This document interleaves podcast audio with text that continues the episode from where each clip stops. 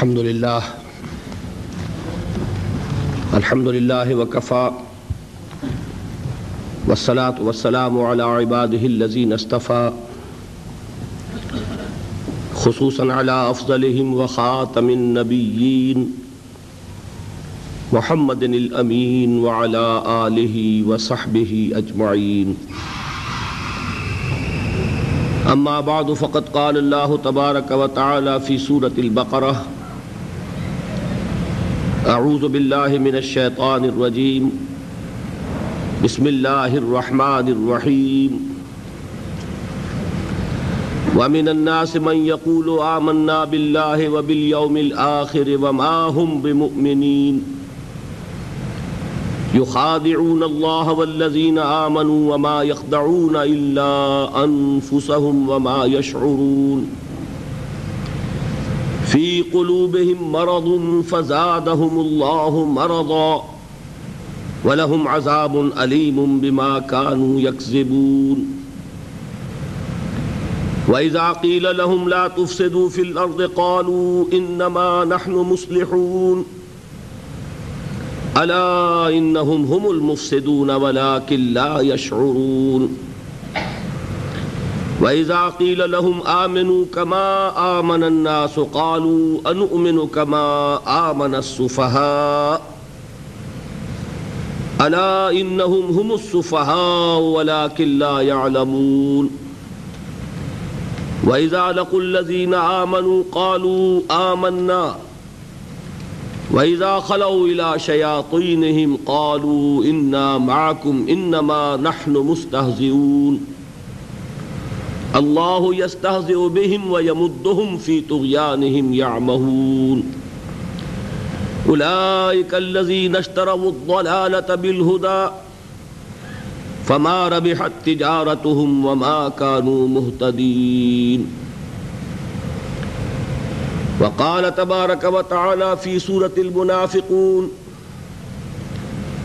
إذا جاءك المنافقون قالوا نشهد إنك لرسول الله والله يعلم إنك لرسوله والله يشهد إن المنافقين لكاذبون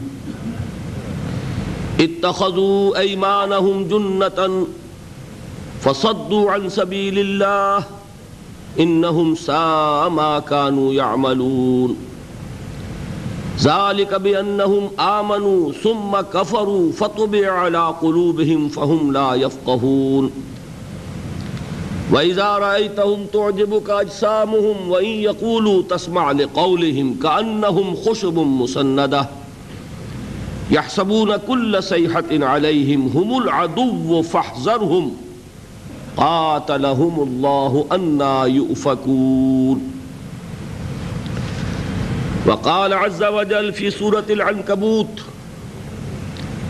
ومن الناس من يقول آمنا بالله فإذا أوزي في الله جعل فتنة الناس كعذاب الله ولئن جاء نصر من ربك ليقولن إنا كنا معكم أوليس الله بأعلم بما في صدور العالمين وليعلمن الله الذين آمنوا وليعلمن المنافقين وقال جل وعلا في سورة التوبة ومنهم من عاهد الله لئن آتانا من فضله لنصدقن ولنكونن من الصالحين فلما آتاهم من فضله بخلوا به وتولوا وهم معرضون فأعقبهم نفاقا في قلوبهم إلى يوم يلقونه بما أخلفوا الله ما وعدوه وبما كانوا يكذبون.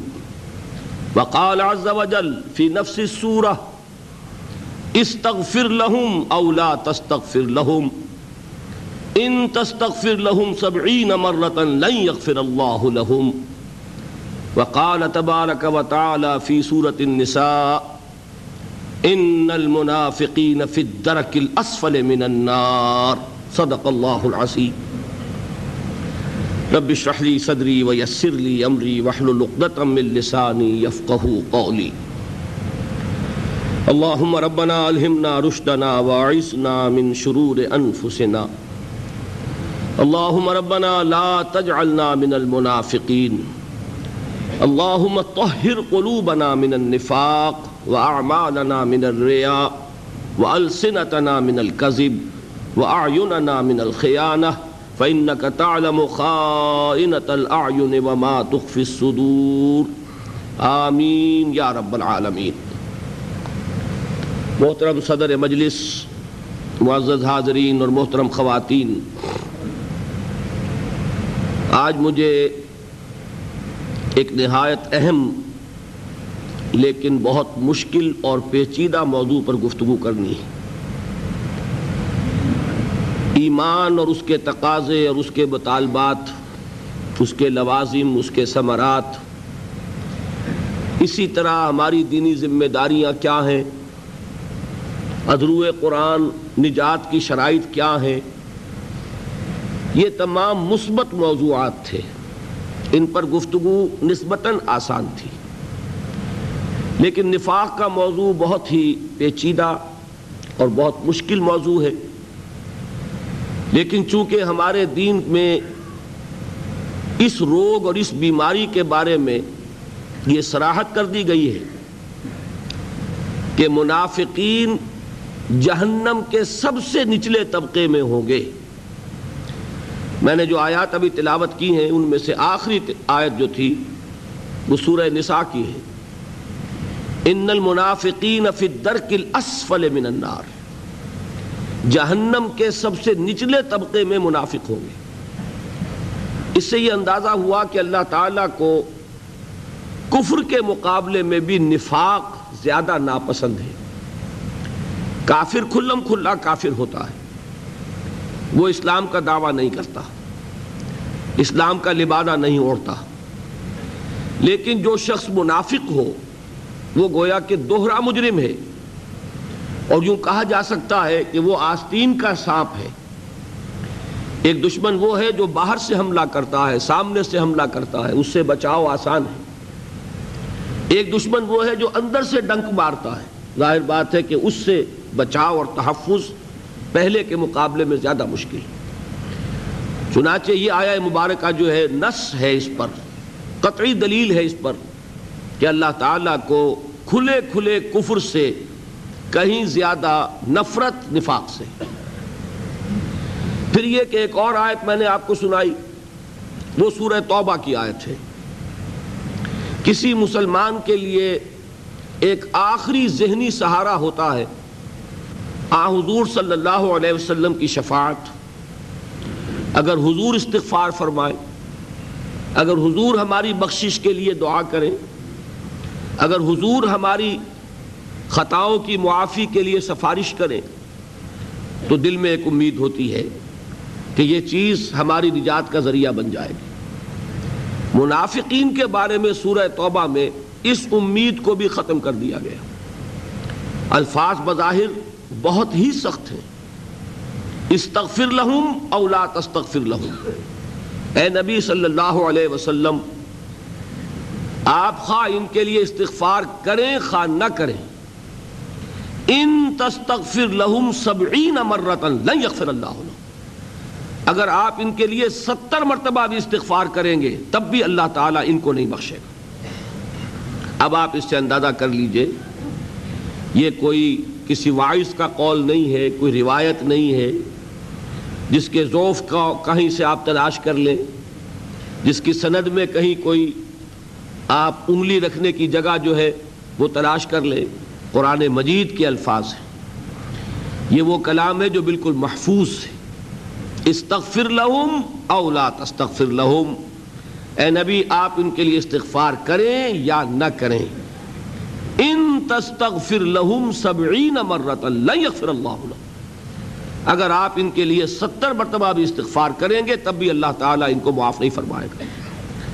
اور جب یہ آیت نازل ہوئی، تو اس کی جو مفہوم کی شدت ہے اس کا آپ کو اس سے اندازہ ہونا چاہیے کہ حضور صلی اللہ علیہ وسلم جو سراپا رحمت اور شفقت تھے، آپ کی طبیعت میں رحمت، مودت رافت نرمی کوٹ کوٹ کر بھری ہوئی تھی۔ دو مرتبہ تو قرآن مجید میں اللہ تعالیٰ نے حضور کو خطاب کر کے فرمایا کہ اے نبی، آپ کی نرمی کے مستحق اہل ایمان ہیں۔ لیکن آپ کے مزاج میں چونکہ نرمی ہے، شفقت ہے، تو کفار اور منافقین اس سے فائدہ اٹھا لیتے ہیں۔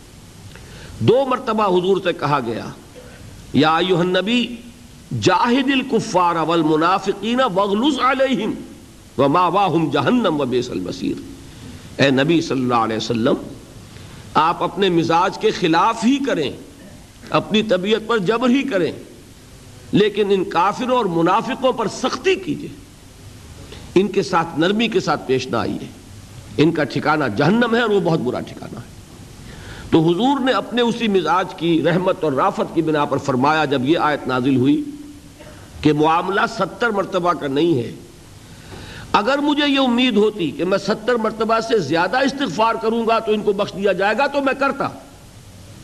یعنی اس کے معنی کیا ہے کہ در حقیقت عدد ستر کا مراد نہیں ہے، بلکہ اللہ تعالیٰ نے مجھے روک دیا ہے۔ اور مجھے بتا دیا ہے کہ کتنا بھی استغفار میں کروں، ان منافقین کے لیے وہ ان کے لیے سود مند نہیں ہوگا۔ ستر نہیں، ستر ہزار مرتبہ میں کرنے کو تیار ہوں اگر امید ہو۔ لیکن یہ ہے کہ در حقیقت اس کے معنی یہ ہے کہ کسی شکل میں بھی منافقین کے لیے مغفرت نہیں۔ اب ان دو چیزوں سے اندازہ ہو جانا چاہیے کہ کس قدر قابل حضر شے ہے، کتنی خوف کے لائق ہے۔ انسان کو کتنا اس سے بچنا چاہیے۔ اس کے ساتھ ایک مغالطہ ہے جو ہمارے ذہنوں میں لاحق ہے۔ وہ مغالطہ کیا ہے؟ کہ ہم یہ سمجھتے ہیں کہ منافق کوئی علیحدہ جنس ہے، کوئی علیحدہ نو ہے۔ ہم تو منافق ہو ہی نہیں سکتے۔ ہم سے نفاق کا کیا سروکار؟ اچھی طرح سمجھیے اس بات کو کہ جب ہم ان آیات پر سے گزرتے ہیں، ان احادیث کو پڑھتے ہیں، جن میں منافقین کے انجام کا ذکر ہے، تو ہم لرستے نہیں۔ کیوں نہیں لرستے کہ ہم سمجھتے ہیں یہ تو منافقوں کا ذکر ہے، ہمارا تھوڑا ہی یہ چیز وہ ہے کہ جس کی بنا پر جو ان آیات کی تاثیر ہونی چاہیے، اس سے ہم محروم رہتے ہیں۔ تو وہ جو نظم سنائی تھی حافظ عرفان صاحب نے کہ آنکھیں ہیں کہ نم ہوتی ہی نہیں۔ کہنے کو تو ایک ایک محفل میں پڑھ پڑھ کے سنایا جاتا ہوں۔ قرآن پڑھا جا رہا ہے، آنکھوں میں نمی نہیں آ رہی، دل میں نرمی نہیں آ رہی۔ ایسی وعید والی آیتوں پر سے ہم گزرتے ہیں۔ جس کو پڑھتے ہوئے سنتے ہوئے صحابہ کانپ جاتے تھے۔ ہمیں کچھ نہیں ہوتا۔ اس لیے کہ ہمارے ذہنوں میں یہ بیٹھا ہوا ہے، جیسا کہ میں نے عرض کیا، ہم تو بخشے بخشا ہیں ہم سے کیا سروکار؟ یہ تو کافروں کی بات ہے۔ اسی طرح جہاں منافقین کا ذکر آتا ہے، اس پر سے ہم سرسری طور پر اس لیے گزر جاتے ہیں کہ ہم تو منافق توڑا ہی ہم سے کیا سروکار؟ نفاق کا۔ لہذا ان آیات کو پڑھ کر جو ہمیں اپنے گریبانوں میں جھانکنا چاہیے تھا وہ ہم نہیں کرتے۔ اس کیفیت کو میں چاہتا ہوں کہ دو روایات کے ذریعے سے میں پہلے ویسے تو بعد میں قرآن مجید سے جب میں حقیقت بیان کروں گا نفاق کی، تو مضمون کھل جائے گا۔ لیکن دو روایات، ایک حدیث اور ایک واقعہ ہے۔ بلکہ تین، دو واقع تین میں آپ کے سامنے رکھتا ہوں، جس سے آپ کو اندازہ ہوگا کہ صحابہ کا طرز عمل کیا تھا، کس قدر برعکس تھا ہمارے طرز عمل سے۔ پہلا تو قول رسول ہے صلی اللہ علیہ وسلم، ما امنہ الا منافق وما خافہ الا مؤمن نفاق کے بارے میں آپ نے فرمایا، دیکھیے امینا کا لفظ آ گیا جو حقیقت ایمان میں میں نے آپ کو بتایا تھا امینا یا منو، امن میں ہونا نہ چنت ہونا، بے فکر ہونا، یہ مانی ہے نا۔ ما امین اللہ منافق نفاق سے اپنے آپ کو بالکل پاک اور صاف اور بالکل یوں سمجھیے کہ نچنت محسوس کرتا ہے کون؟ صرف منافق. اور اس کا خوف لاحق ہوتا ہے صرف مومن کو. مومن کو خوف لاحق ہوگا کہ کہیں نفاق کا مجھ پر حملہ نہ ہو جائے. اس کی بالکل واضح میں بات آپ کو بتا دوں کہ جس کے پاس دولت ہوتی ہے، اسے چوری کا ڈر ہوتا ہے. جس کے پاس ہے ہی کچھ نہیں، اسے کیا چوری کا ڈر؟ پاؤں پھیلا کے سوئے گا؟ لیکن یہ کہ جس کی گٹھڑی میں کچھ مال ہے، وہ تو ظاہر بات ہے کہ اطمینان سے نہیں سو سکتا۔ اسے فکر رہے گا کہ میں اس کی حفاظت کروں، کوئی چور ڈاکو نہ آ جائے۔ جس کے پاس ایمان ہوگا، وہ ڈرے گا نفاق سے۔ اور جس کے پاس ایمان ہے نہیں، اسے کائے کا خوف۔ یہ غالب نے جو کہا ہے، بہت پیارا مصرا ہے۔ کہ رہا کھٹکا نہ چوری کا دعا دیتا ہوں رہزن کو۔ ایک مسافر کہیں جا رہا تھا، گٹھڑی میں کچھ مال تھا۔ رہزنوں نے لوٹ لیا۔ اب وہ کہتا ہے کہ اب میں دعا دے رہا ہوں رہزنوں کو کہ اب مجھے کسی چیز کی چنتا نہیں رہی، فکر نہیں رہی، اب میں پاؤں پھیلا کے سوؤں گا۔ اگر وہ گٹھڑی میرے پاس ہوتی تو میں کو آرام سے سو تھوڑے سکتا تھا۔ رہا کھٹکا نہ چوری کا دعا دیتا ہوں رہزن کو۔ جو ہونا تھا ایک دفعہ ہو لیا، اب میرے لیے کوئی فکر، کوئی اندیشہ، کوئی دغدغا کوئی خوف نہیں رہا، اب میں پاؤں پھیلا کے سوؤں گا۔ تو جس کے پاس ایمان کی دولت ہوگی، اسے نفاق کا خوف رہے گا۔ جس کے پاس ایمان ہے ہی نہیں، دل میں پہلے ہی نفاق کے ڈیرے ہیں، وہ نفاق سے کیا ڈرے گا؟ یہ ہے حضور کے اس فرمان کا نتیجہ اور اس کے معنی کہ نفاق کا خوف ہوتا ہے اپنے بارے میں، صرف صاحب ایمان کو۔ اور نفاق سے اپنے آپ کو بالکل محفوظ اور معمون اور مسئول سمجھتا ہے کون؟ منافق. ما امن اللہ منافق وما خاف اللہ مومن اب دو واقعات صحابہ کے سن لیجیے. حضرت حنزلہ ایک صحابی ہے رضی اللہ تعالی عنہ. ایک مرتبہ وہ گھر سے نکلے. عجیب کیفیت تاری ہے. کہتے جا رہے ہیں نافق حنزلہ نافق حنزلہ نافق حنزلہ۔ حنزلہ تو منافق ہو گیا۔ حنزلہ تو منافق ہو گیا۔ حنزلہ تو منافق ہو گیا۔ حضرت ابو بکر سے ملاقات ہوئی رضی اللہ تعالی عنہ۔ انہوں نے فرمایا، حنزلہ کیا کہہ رہے ہو؟ حنزلہ تو منافق ہو گیا نافق حنزلہ۔ بھائی، کیا بات ہے؟ سمجھاؤ تو صحیح۔ انہوں نے کہا کہ میں نے یہ محسوس کیا ہے کہ میں جب حضور کی صحبت میں ہوتا ہوں، آپ کی محفل میں ہوتا ہوں، آپ کی مجلس میں ہوتا ہوں، میرے دل کی کیفیت کچھ اور ہوتی ہے۔ جب میں اپنے گھر بار میں آ کے لگ جاتا ہوں، کسی دھندے میں، کاروبار میں، دکان میں، باغ میں، تو وہ کیفیت نہیں رہتی۔ تو یہی تو نفاق ہے۔ اب دیکھیے، یہ ان کی شدت احساس ہے۔ حضرت ابو بکر یقیناً انہیں سمجھا سکتے تھے کہ نہیں بھائی، یہ نفاق نہیں ہے، یہ تمہارا احساس ہے۔ لیکن حضرت ابو بکر نے جو اس سے زیادہ احسان کیا پوری امت پر، وہ کیا تھا؟ فرمایا، بھائی حنزلہ، یہ کیفیت تو میری بھی ہے۔ دیکھیے، جیسے میں نے حضور کے بارے میں فرمایا تھا کوئی تسنو نہیں، کوئی تکلف نہیں۔ یہ نہیں کہ میں سپر ہیومن ہوں۔ آپ نے صاف فرمایا حضرت معاذ ابن جبل سے کہ اگر سب اونگ گئے تو کوئی بات نہیں۔ انا کن تو میں بھی اونگ رہا تھا، مجھ پر بھی اونگ تاری ہو گئی۔ یہ تو صرف اللہ کی شان ہے۔ لا تاخذہ سنت ولا نوم۔ نہ اسے نیند آ سکتی ہے اور نہ اسے اونگ آ سکتی۔ باقی تو آئے گی۔ مجھے بھی آ گئی تھی۔ اسی طریقے سے حضرت ابو بکر نے یہ نہیں فرمایا کہ یہ تو ہو ہی نہیں سکتا اور میرے میرا لیے تو کیسے ممکن ہے؟ صاف فرمایا کہ یہ معاملہ تو میرا بھی ہے۔ اب سید المومنین ہے۔ تو چلو آؤ کہ حضور سے پوچھتے ہیں کہ معاملہ کیا ہے۔ میں اس کو کہہ رہا ہوں احسان کہ حضرت اگر ابو بکر رضی اللہ تعالیٰ عنہ خود ہی سمجھا دیتے تو ہمیں حضور کی صنعت تو نہ ملتی نا۔ اب جب آپ لے گئے حضور کے پاس، تو اب جو کچھ حضور نے فرمایا، وہ اب ایک مستند بات ہو گئی۔ مستند ہے ان کا فرمایا ہوا۔ اب وہ بات ہو گئی محمد الرسول اللہ صلی اللہ علیہ وسلم۔ حضور کے پاس گئے، ماجرہ بیان کیا۔ حضور نے تسلی دی حنزلہ یہ نفاق نہیں ہے۔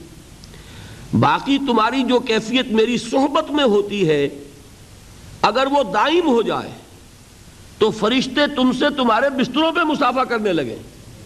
میری صحبت میں میری موجودگی میں جو کیفیت ہوگی ایمان کی، یہ مستقل نہیں رہ سکتی۔ فَإِنَّهَا يَا حَنزَلَةُ سَاعَتًا فَسَاعَتًا اے حنزلہ، یہ کیفیت تو کبھی کبھی میسر آ سکتی۔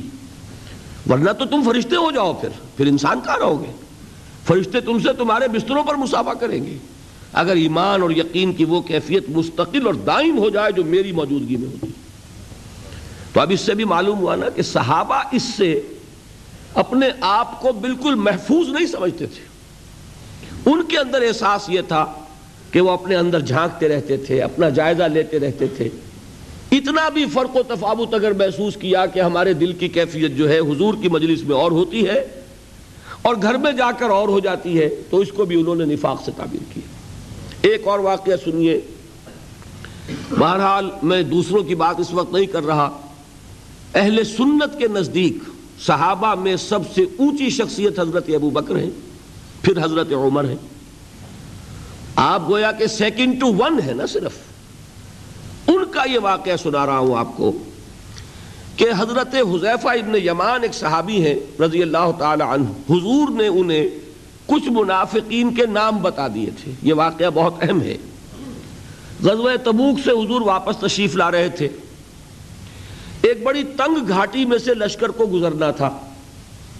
مدینے کے کچھ منافقین نے پروگرام بنایا حضور کو شہید کرنے کا کہ اس گھاٹی میں کہیں چھپ کر بیٹھ جائیں گے اور میں نے بتایا تھا آپ کو سفر عرب میں ہوتا تھا، رات کو۔ اب نہ کوئی وہ لائٹس ہیں، سرچ لائٹس ہیں، کچھ بھی نہیں ہے۔ تاریخی میں سفر ہو رہا ہے۔ رات کا وقت ہے، تنگ گھاٹی ہے۔ تو اس گھاٹی میں کہیں چھپ کر بیٹھیں۔ تو جب حضور وہاں سے گزریں، تو ہم سب کے سب حملہ کریں اور ختم کر دیں۔ لہذا انہوں نے اپنی اسکیم کے اوپر عمل کیا۔ اور وہ چونکہ بہت تنگ جگہ تھی، تو وہ ایک ایک اونٹ گزر رہا ہے۔ اور حضور کے ساتھ ایک دو صحابہ تھے۔ کہ کسی نے نکیل پکڑی ہوئی ہے، اس اونٹ کی آگے چل رہا ہے۔ باقی یہ کہ لشکر میں فصل ہو گیا، جیسے میں نے اس واقعے میں بتایا تھا کہ لشکر منتشر ہو جاتا ہے۔ اسی لیے حضور کو تشویش ہوئی تھی کہ یہ کیا ہے؟ تو ایسا جب وہ حملہ آور ہوئے، تو آپ کے ساتھ جو دو حضرات تھے، اللہ تعالیٰ نے ان کو ہمت دی جرت دی اور ان منافقین کی قوت کو سلب کر لیا ہوگا کہ انہوں نے صرف لاٹھیاں تھیں ان کے پاس، ان لاٹھیوں کو اونٹوں کے منہ پر مار کر سامنے سے وہ آ رہا ہے۔ اس کے منہ پر ایسا مارا ہے کہ وہ پلٹ کے واپس جو ہے وہ بھاگ گئے۔ حضور نے نام بتا دیے ان کو۔ اگرچہ انہوں نے منہ پر ڈھاٹے باندھے ہوئے تھے، اپنا جیسے ڈاکو اپنے آپ کو چھپاتے ہیں آئیڈینٹی کو، پھر اندھیری رات کچھ پتہ نہیں چلا۔ حضور نے حضرت حذیفہ کو بتا دیا، حذیفہ، یہ فلاں فلاں فلاں لوگ تھے، یہ منافقین ہیں۔ یہ کہنے کے ساتھ ہی آپ نے منع کر دیا کہ دیکھنا یہ نام بتانے کسی کو نہیں۔ کیوں وہ میں بتا چکا ہوں آپ کو؟ کہ منافق لیگل اینٹی نہیں ہے۔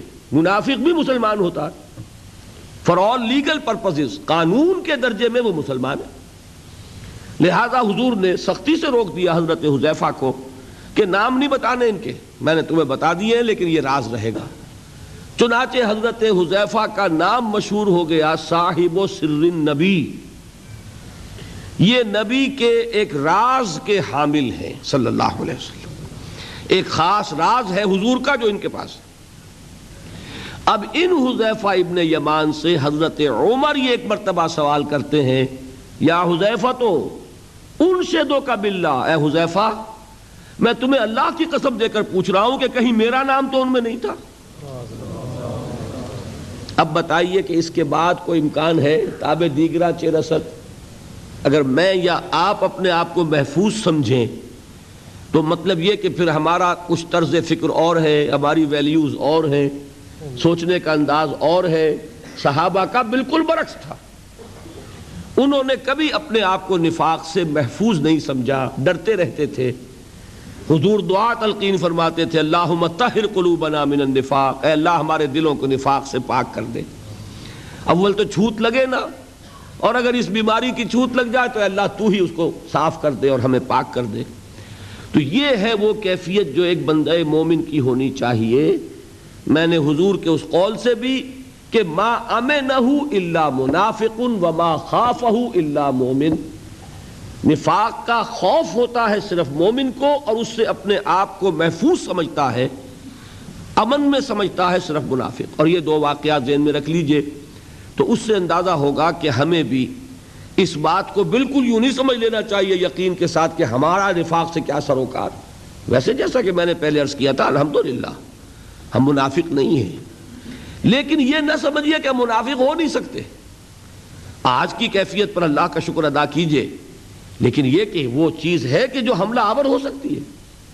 آج کسی کو ٹی وی نہیں ہے، اس کی کیا گارنٹی ہے کہ کل نہیں ہو سکتی؟ تو دل میں انسان جھانکے۔ اول تو یہ کہ اپنے طرز عمل کا جائزہ لے، کہیں نفاق آ تو نہیں گیا۔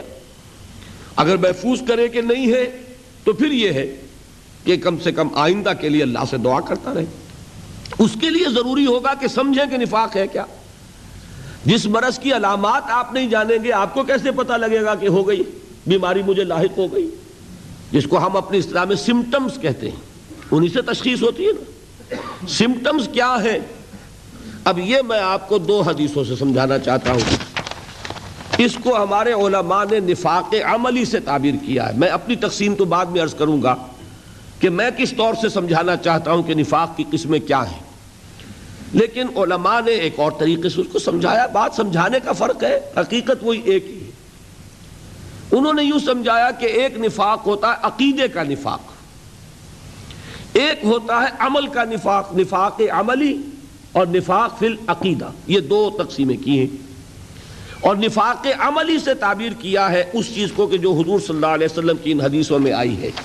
یہ حدیثیں اتفاق کی بات ہے کہ میں نے حال ہی میں ایک مضمون لکھا تھا جس کی دو قسطوں میں اشاعت ہوئی جنگ میں، اس جمعے سے پہلے جو دو جمعے تھے۔ اس میں میں نے ان احادیث کا اور آیات کا متن نہیں دیا تھا، صرف ترجمہ دیا تھا، شاید آپ کے نگاہوں سے گزرا ہو۔ اور اگر نہ گزرا ہو تو آپ اگر حاصل کر سکیں، پرچے دیکھیے کہیں ردی میں پڑے ہوں گے۔ کوئی ایک تو چھ تاریخ کا جمعہ، چھ دسمبر کا، اور ایک تیس نومبر کا جمعہ، اس میں یہ مضمون ہے۔ اس میں یہ احادیث، ان کا ترجمہ موجود ہے۔ تو میرے پاس چونکہ اس کی ایک کاپی تھی، میں اس کو آپ کو اب پورے متن کے ساتھ سنا رہا ہوں تاکہ آپ کو پورا اعتماد ہو جائے۔ ایک ہوتا ہے، صرف مفہوم بیان کر دینا، آپ کو خیال ہو سکتا ہے، پتہ نہیں مفہوم صحیح یاد رہا تھا کہ نہیں رہا تھا۔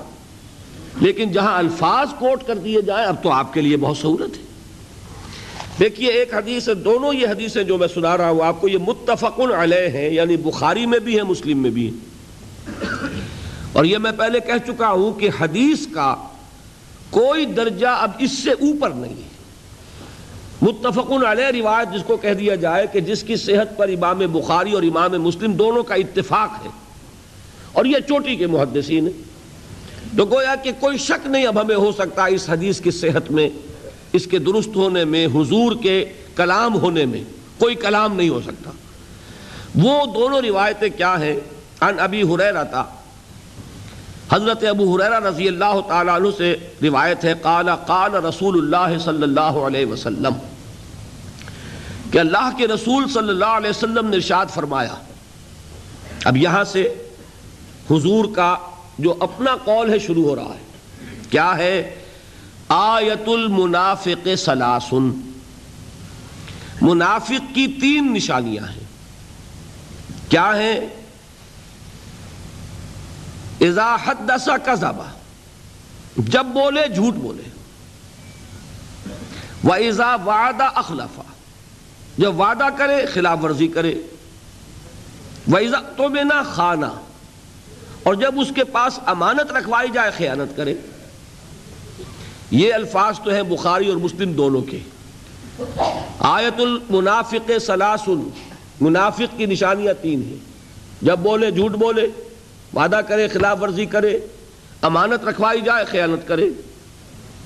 اس کی جو روایت آئی ہے مسلم شریف میں، اس میں مزید الفاظ یہ ہیں۔ وہ انسامہ و صلاح و زامہ نہ مسلم۔ خواہ ایسا شخص نماز پڑھتا ہو، روزہ رکھتا ہو، پورا یقین رکھتا ہو کہ میں مسلمان ہوں، اگر یہ چیزیں اس میں موجود ہے تو وہ منافق ہے اس میں تو بہت زور پیدا ہو گیا۔ وہ انسامہ خواہ وہ نماز روزہ رکھتا ہو، وہ صلاح اور نماز پڑھتا ہو، وہ زامان نہ مسلم اور اسے زوم ہو کہ وہ مسلمان ہے، لیکن یہ کہ اگر یہ تین صفات اس میں ہیں، وہ منافق ہے دوسری حدیث سنیے، یہ بھی متفق علیہ۔ اس کے راوی ہیں حضرت عمر کے صاحبزاد عبداللہ رضی اللہ تعالی عنہما۔ وعن عبداللہ ابن عمر نہیں، یہ حضرت عمر ابن العاص کے صاحبزادے ہیں۔ ایک حضرت عمر ہیں، خلیفہ ثانی، جن کا واقعہ میں نے آپ کو سنایا، وہ عمر ہیں۔ ایک عمر ابن العاص ہیں جو گورنر تھے مصر کے۔ اس میں واؤ آتا ہے لوگ عمرو پڑھ دیتے ہیں اس کو، وہ غلط ہے۔ عمر واؤ نہیں بولے گا اور عین پر زبر ہے۔ یہ ہے عمر، حضرت عمر رضی اللہ تعالی عنہ، خلیفہ ثانی، فاروق اعظم۔ اور وہ ہے عمر ابن العاص۔ میم پر جزم ہے، عین پر زبر ہے۔ تو حضرت عمر ابن العاص کے بیٹے کے نام بھی عبداللہ ہے، ان کی روایت ہے۔ قال قال رسول اللہ صلی اللہ علیہ وسلم۔ وہ فرماتے ہیں کہ نبی اکرم صلی اللہ علیہ وسلم نے ارشاد فرمایا اربعن چار خصلتیں ایسی ہیں، من کن فی ہے کانا منافقن خالصن کہ جس میں وہ چاروں ہوں گی، وہ تو کٹر منافق ہوگا، خالص منافق۔ اب کوئی لفظ مشکل نہیں ہے اس میں۔ اربا یہ آپ سب جانتے ہیں، چار چیزیں۔ من کن فی ہے جس میں وہ ہوں گی کانا منافقن خالصن وہ خالص منافق ہوگا۔ اس خالص کا ہماری زبان میں کٹر جو ہے وہ صحیح مفہوم ہے۔ وہ من کانت فی ہے خسلت اور جس میں ان میں سے ایک خسلت ہوگی منہنہ ان میں سے کانت فی ہے خسلت من النفاق، تو اس میں نفاق کی ایک خسلت ہوئی۔ اب اس کو آپ خود کیلکولیٹ کر لیجیے، چار سے ہنڈریڈ پرسنٹ منافق ہو گیا تو ایک سے پچیس فیصد ہو گیا۔ دو ہے تو پچاس فیصد منافق ہے، تین ہے تو پچہتر فیصد منافق ہے۔ یہ تو اس کے ہیں فلندی بلینکس حضور نے دو چیزیں بیان فرما دی، جس میں چاروں ہے وہ تو منافق ہے، خالص، ہنڈریڈ پرسنٹ۔ جس میں ایک خصلت ہے، اس میں اسی نسبت سے نفاق موجود ہے۔ وہ چار کیا ہیں؟ تین تو وہی ہیں جو اس حدیث میں آئی ایک مزید۔ فرمایا عزتوں میں نہ خانہ، جو وہاں آخری تھی، وہ یہاں شروع میں ہے۔ جب اس کے پاس امانت رکھوائی جائے تو وہ خیانت کرے۔ وَإِذَا حَدَّسَ كَذَبَ، جب وہ بولے، جھوٹ بولے، وَإِذَا عَاهَدَ غَدَرَ، جب کوئی معاہدہ کرے تو بے وفائی کرے، معاہدے کی خلاف ورزی کرے۔ اور چوتھا، بس سنیے، وَإِذَا خَاصَبَ فَجَرَ، جب کہیں جھگڑ پڑے کسی سے تو آپے سے باہر ہو جائے۔ کنٹرول نہ رہے اسے اپنے اوپر اس کو زبان پر کنٹرول نہ رہے کہ جو منہ میں آئے بک دے، جو زبان پر آ جائے کہہ دے۔ اور جذبات پر قابو نہ رکھ سکے۔ آخر اختلاف تو ہو ہی جاتا ہے۔ لیکن یہ کہ اختلاف میں بھی انسان وہ ہے کہ جو اپنے آپ کو قابو میں رکھے۔ تو یہاں چوتھی صفت یہ بیان کی، اذا خاصمہ فجرہ فجر کے معنی پھٹنا۔ یہ فجر جو ہے پو پھٹنے کو فجر کہتے ہیں۔ رات کی تاریکی کا پردہ چاک ہوتا ہے اور وہ دھاری نمودار ہوتی ہے، فجر ہے والفجر والیال عشر تو پھٹنا اس میں ہے۔ اسی طرح آپ نے پڑھا ہوگا قرآن میں، فن فجرت من حسنتا عشرت آئینہ وہ چٹان پر جب آسا پڑا تھا حضرت موسیٰ علیہ السلام کا، تو اس میں سے پھوٹ بہے بارہ چشمے، تو فجر کا مفہوم پھٹ جانا۔ تو جیسے انسان پھٹ جاتا ہے، ایکسپلوڈ ہو جاتا ہے، یہ آپ لفظ استعمال کرتے بھی ہیں۔ کوئی شخص ضبط کیے ہوئے ہے، آپ کی دس باتیں تو اس لیے گیارہویں کے اوپر ایک دم ایکسپلوڈ ہوتا ہے۔ تو یہ بھی در حقیقت ایک خصلت ہے نفاق کی، کہ آدمی اپنے اوپر کنٹرول نہ رکھ سکے اور یہ کہ پھر اس کو کوئی ہوش نہ رہے کہ جو بات میں کہہ رہا ہوں مجھے کہنی چاہیے کہ نہیں۔ یہ ہے چار وہ خصلتیں کہ چاروں ہو تو منافق خالص، ایک ہے تو اسی نسبت سے نفاق۔ اب یہ ہے احادیث رسول صلی اللہ علیہ وسلم۔ اس کو جیسا کہ میں نے عرض کیا کہ عام طور پر اس کو اس طریقے سے بیان کیا جاتا ہے کہ یہ عملی نفاق ہے۔ اور ایک نفاق ہوتا ہے کہ جو عقیدے میں ہو، ان دونوں میں فرق ہوگا۔ میں نے یہ باتیں تمہیدن عرض کی ہیں۔ اب میں آ رہا ہوں کہ میرا مطالعہ کیا ہے، قرآن مجید سے میں نے کیا سمجھا ہے۔ احادیث سے، قرآن سے تفاصیر سے میں نے چیزوں کو جوڑ کر سغرا کبرا کیا نتیجے نکالے ہیں۔ اس کے لیے سب سے پہلے اب میں چلوں گا، جیسے میں نے ایمان کی بحث کہاں سے شروع کی تھی؟ ایمان کے لفظی معنی نفاق کا لفظ کہاں سے بنا؟ منافقت اور نفاق۔ دیکھیے، دو الفاظ عربی زبان میں پہلے سے موجود تھے۔ جیسا کہ میں نے عرض کیا نا، سارے الفاظ جو قرآن مجید کی اصطلاحات ہیں تو عربی زبان میں پہلے سے مستعمل الفاظ تھے۔ قرآن نے ان کو پک اینڈ چوز کیا، انتخاب کر لیا ایک لفظ کو اٹھایا، اس میں اور مفہوم ڈالا اور اسے اصطلاح کی شکل دے دی۔ اسی طریقے سے تمام اصطلاحات جو ہیں ہمارے دین کی وہ وجود میں آئی ہیں۔ تو عرب کہتے تھے نفقن۔ نفق کہتے تھے سرنگ کو۔ سرنگ کیا ہے؟ زمین دوز راستہ ہے۔ اور ظاہر بات ہے، اس کے دو منہ ہوں گے، دو دروازے ہوں گے۔ ایک اس سرے پر اور ایک سرے پر۔ یہ کیا ہے؟ نفقن۔ قرآن مجید میں بھی سورہ نام میں یہ لفظ آیا ہے۔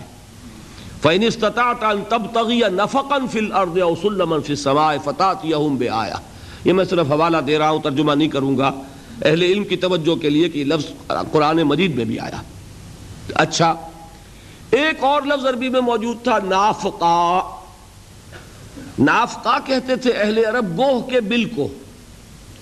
گوہ ایک جانور ہے اور اہل عرب اس کا شکار کیا کرتے تھے، کھاتے تھے اس کا گوشت۔ ہمارے ہاں تو لوگ بہرحال اسے پسند نہیں کرتے، لیکن ہے، جائز چیز ہے۔ اور عرب کی وہ غذا تھی۔ گوہ جو ہے، اس کا شکار کرتے تھے شکاری کتے سے۔ اب اللہ تعالیٰ نے حیوانات کو بھی شعور دیا ہوا ہے اپنے تحفظ کا، وہ بھی انتظام کرتے ہیں۔ تو زمین میں بھٹ بناتا ہے گوہ۔ لیکن گوہ کو اتنا شعور ہے کہ وہ اپنے بھٹ کے دو منہ رکھتا ہے۔ وہ سرنگ کی طرح کا بناتا ہے کہ اگر ادھر سے کتا داخل ہو تو ادھر سے بھاگے، اور ادھر سے خطرہ ہو تو ادھر سے نکل بھاگے۔ تو اتنا شعور اس کے اندر بھی ہے جس کی وجہ سے وہ اپنے اس بھٹ کے دو راستے رکھتا ہے۔ وہ میں نے عرض کیا تھا نا کہ سلطان الہند، نظام الدین اولیاء رحمت اللہ علیہ، انہوں نے بھی یہی فرمایا تھا بادشاہ سے۔ جب بہت ہی اس نے زور دے کر کہا تھا کہ آپ مجھے کیسے روک سکتے ہیں؟ آپ کا دروازہ تو کھلا ہے۔ سب آتے ہیں، میں بھی آ جاؤں گا کسی روز۔ تو انہوں نے جواب یہ دلوا دیا تھا کہ فقیر نے اپنے گھر کے دو دروازے رکھے ہوئے ہیں۔ بادشاہ اگر ایک سے داخل ہوگا، فقیر دوسرے سے نکل جائے گا۔ تو یہ جس طرح انہوں نے کیا ہوا تھا، تو اللہ نے حیوانات کو بھی سمجھ دی۔ اب یہاں سے لفظ نفاق بنا ہے۔ اس نفاق کی اب دو شکلیں ہوئیں۔ اس میں نفق اور نافقا کے لفظ پر غور کیجیے تو حقیقت اور روح جو ہے، اس کی دو آئے گی۔ ایک تو دو منہ پن جسے آپ کہتے ہیں نا دو منہ انسان ہے۔ ایک محفل میں جاتا ہے، کچھ اور کہتا ہے، کسی اور محفل میں جاتا ہے کچھ اور کہتا ہے۔ وہاں گیا تو وہاں کی چکنی چپڑی باتیں اور دوسروں کے خلاف۔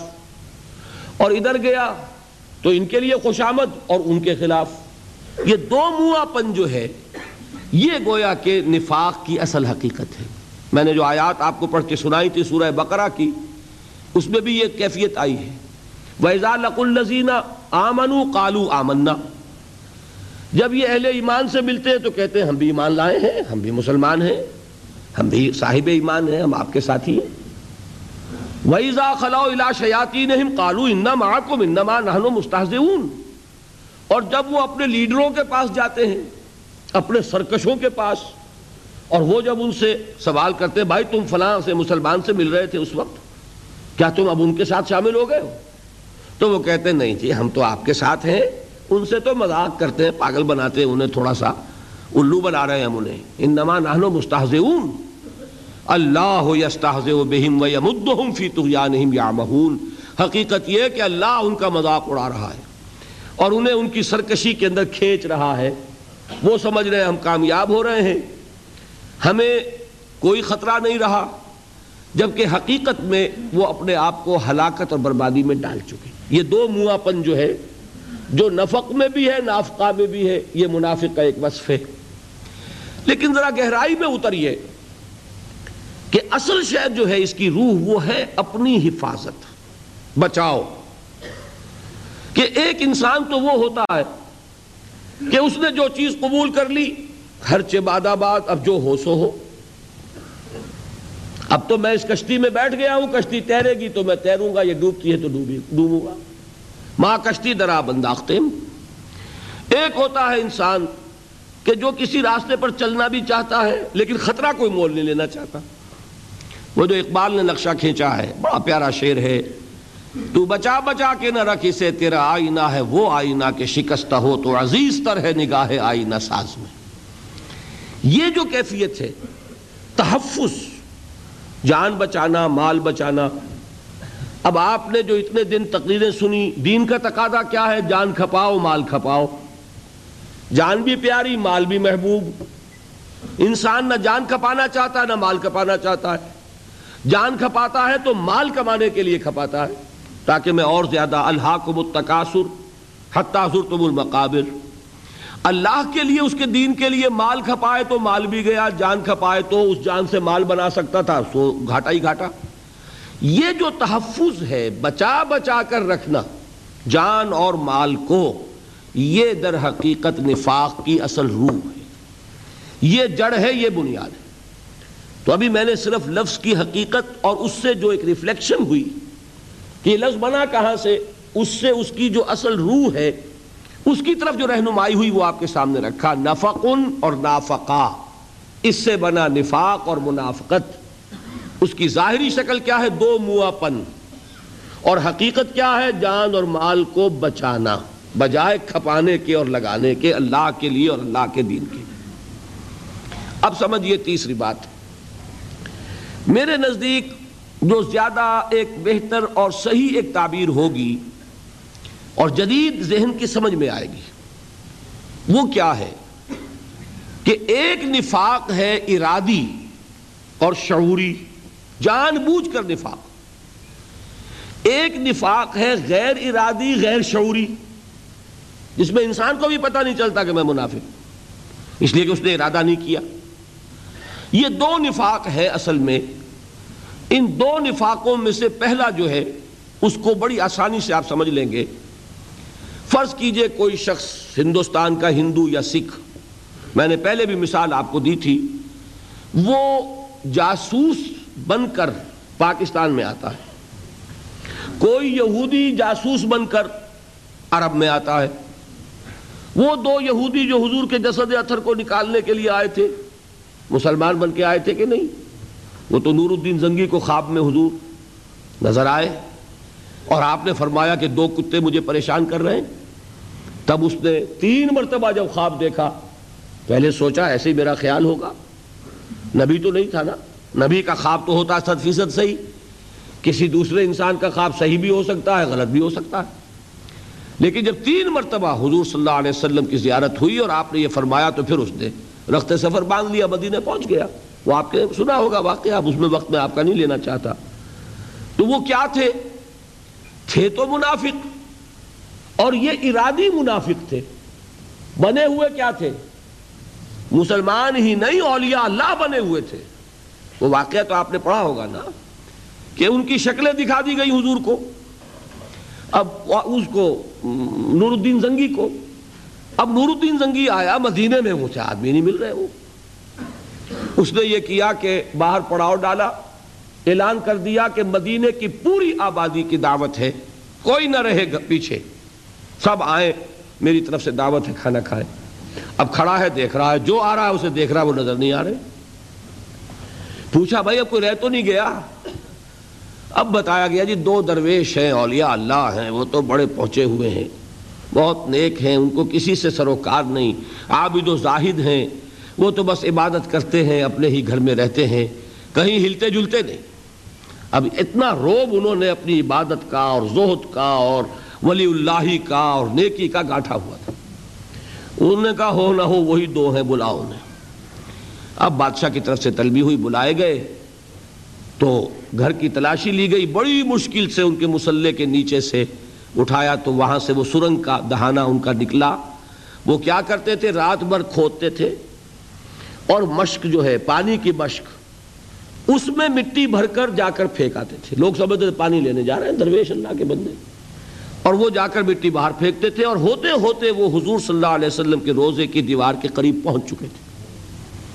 تو اب یہ دیکھیے کتنا وقت انہیں لگا ہوگا۔ انہیں نہ صرف مسلمان سمجھا جا رہا ہے، بلکہ ولی اللہ سمجھا جا رہا ہے۔ بڑے اللہ رسیدہ لوگ ہیں کیا حقیقت میں؟ منافق اور منافق بھی ارادی منافق۔ انہیں پتا ہے کہ ہم ایک دن کے لیے بھی ایمان نہیں لائے، ہم تو یہ لبادہ ہم نے جان بوجھ کر اوڑا ہے۔ صرف مسلمانوں کو دھوکہ دینے کے لیے۔ اسی طرح میں نے کہا تھا، ہو سکتا ہے کوئی ہندو، کوئی سکھ وہ خطرہ بھی کرا کے آئے گا، نماز پڑھ کے پوری سیکھ کے آئے گا، صورتیں بھی سیکھ کر آئے گا۔ ہو سکتا ہے کسی سرحدی دیہات میں سے کسی مسجد میں کوئی شخص بیٹھا ہوا ہو، امام بن کر، اور وہ ہو جاسوس، وہ تو کبھی کھلے گی بات تو پتہ چلے گا نا۔ تو یہ کون ہے؟ یہ شخص منافق ہے۔ ایمان تو نہیں ہے نا۔ ایمان اور اہل ایمان کی تو دشمنی ہے دل میں۔ جڑے تو کھودنے کے لیے آئے ہیں۔ لیکن اپنے آپ کو قانون انہوں نے مسلمان ظاہر کیا ہوا۔ اس کی ایک مثال حضور کے زمانے میں بھی آئی۔ یہ بات سمجھ میں نہ آتی اگر یہ مثال قرآن میں، سورہ آل عمران میں موجود نہ ہوتی۔ یہودی آپ کو معلوم ہے، بہت ذہین، بہت فتین قوم ہے یہ۔ یہ دوسری بات ہے کہ وہ، ان کی ذہانت ہے وہ اٹھے رکھتی ہے۔ سازش میں نہایت ماہر قوم۔ انہوں نے جب دیکھا کہ ایمان اور اسلام اور حضور اور صحابہ کی تو بڑی ساکھ بنتی جا رہی ہے۔ کس طرح کہ جو ایک دفعہ مسلمان ہو جاتا ہے، چاہے اس کے جسم کے ٹکڑے اڑا دیے جائیں، وہ واپس نہیں پھرتا۔ اب اس سے بن رہی ہے کہ نہیں ساکھ؟ کہ واقعتاً کوئی لذت ایسی ہے۔ لذت عبادہ نہ دانی، بخدا تانا چشی۔ یہ کوئی ایسی لذت ہے کہ جو چکھنے ہی سے تعلق رکھتی ہے۔ ورنہ سوچئے، انسان کو جان بہت عزیز ہے۔ اب میں نے کل جو آپ کو بتایا، حضرت سمیہ نے کیسے جان دی؟ حضرت یاسر نے کیسے جان دی؟ رضی اللہ تعالی عنہما۔ حضرت بلال نے کیسی سختیاں جھیلی؟ حضرت خباب الارت نے کیسی سختیاں جھیلی؟ تو اس کا مطلب ہوا کہ کوئی چیز ہے، ایمان۔ کوئی ایسی حقیقت ہے، فطرت انسانی کی جانی پہچانی اور محبوب شے کہ انسان اس کے لیے جان بھی دینے کو تیار ہے۔ تو یہ ساکھ کس شے کی بن رہی ہے؟ ایمان کی۔ انہوں نے کہا ٹھیک ہے، اس ساکھ کو ختم کرنے کے لیے ایک تدبیر کرو۔ صبح کے وقت ایمان کا اعلان کر دو، بھائی ہم بھی ایمان لے آئے۔ اب فرض کیجیے کہ علماء یہود میں سے کوئی اعلان کریں دو تین۔ آج حاضر ہو جائے فجر کی نماز کے فوراً بعد حضور کی خدمت میں حضور ہمیں کلمہ پڑھا لیجیے، ہم مسلمانوں سے مسلمانوں میں کتنی خوشی ہوئی ہوگی کہ یہ ہمیں ساتھی مل گئے، یہود کے علماء میں سے آ گئے۔ ٹھیک۔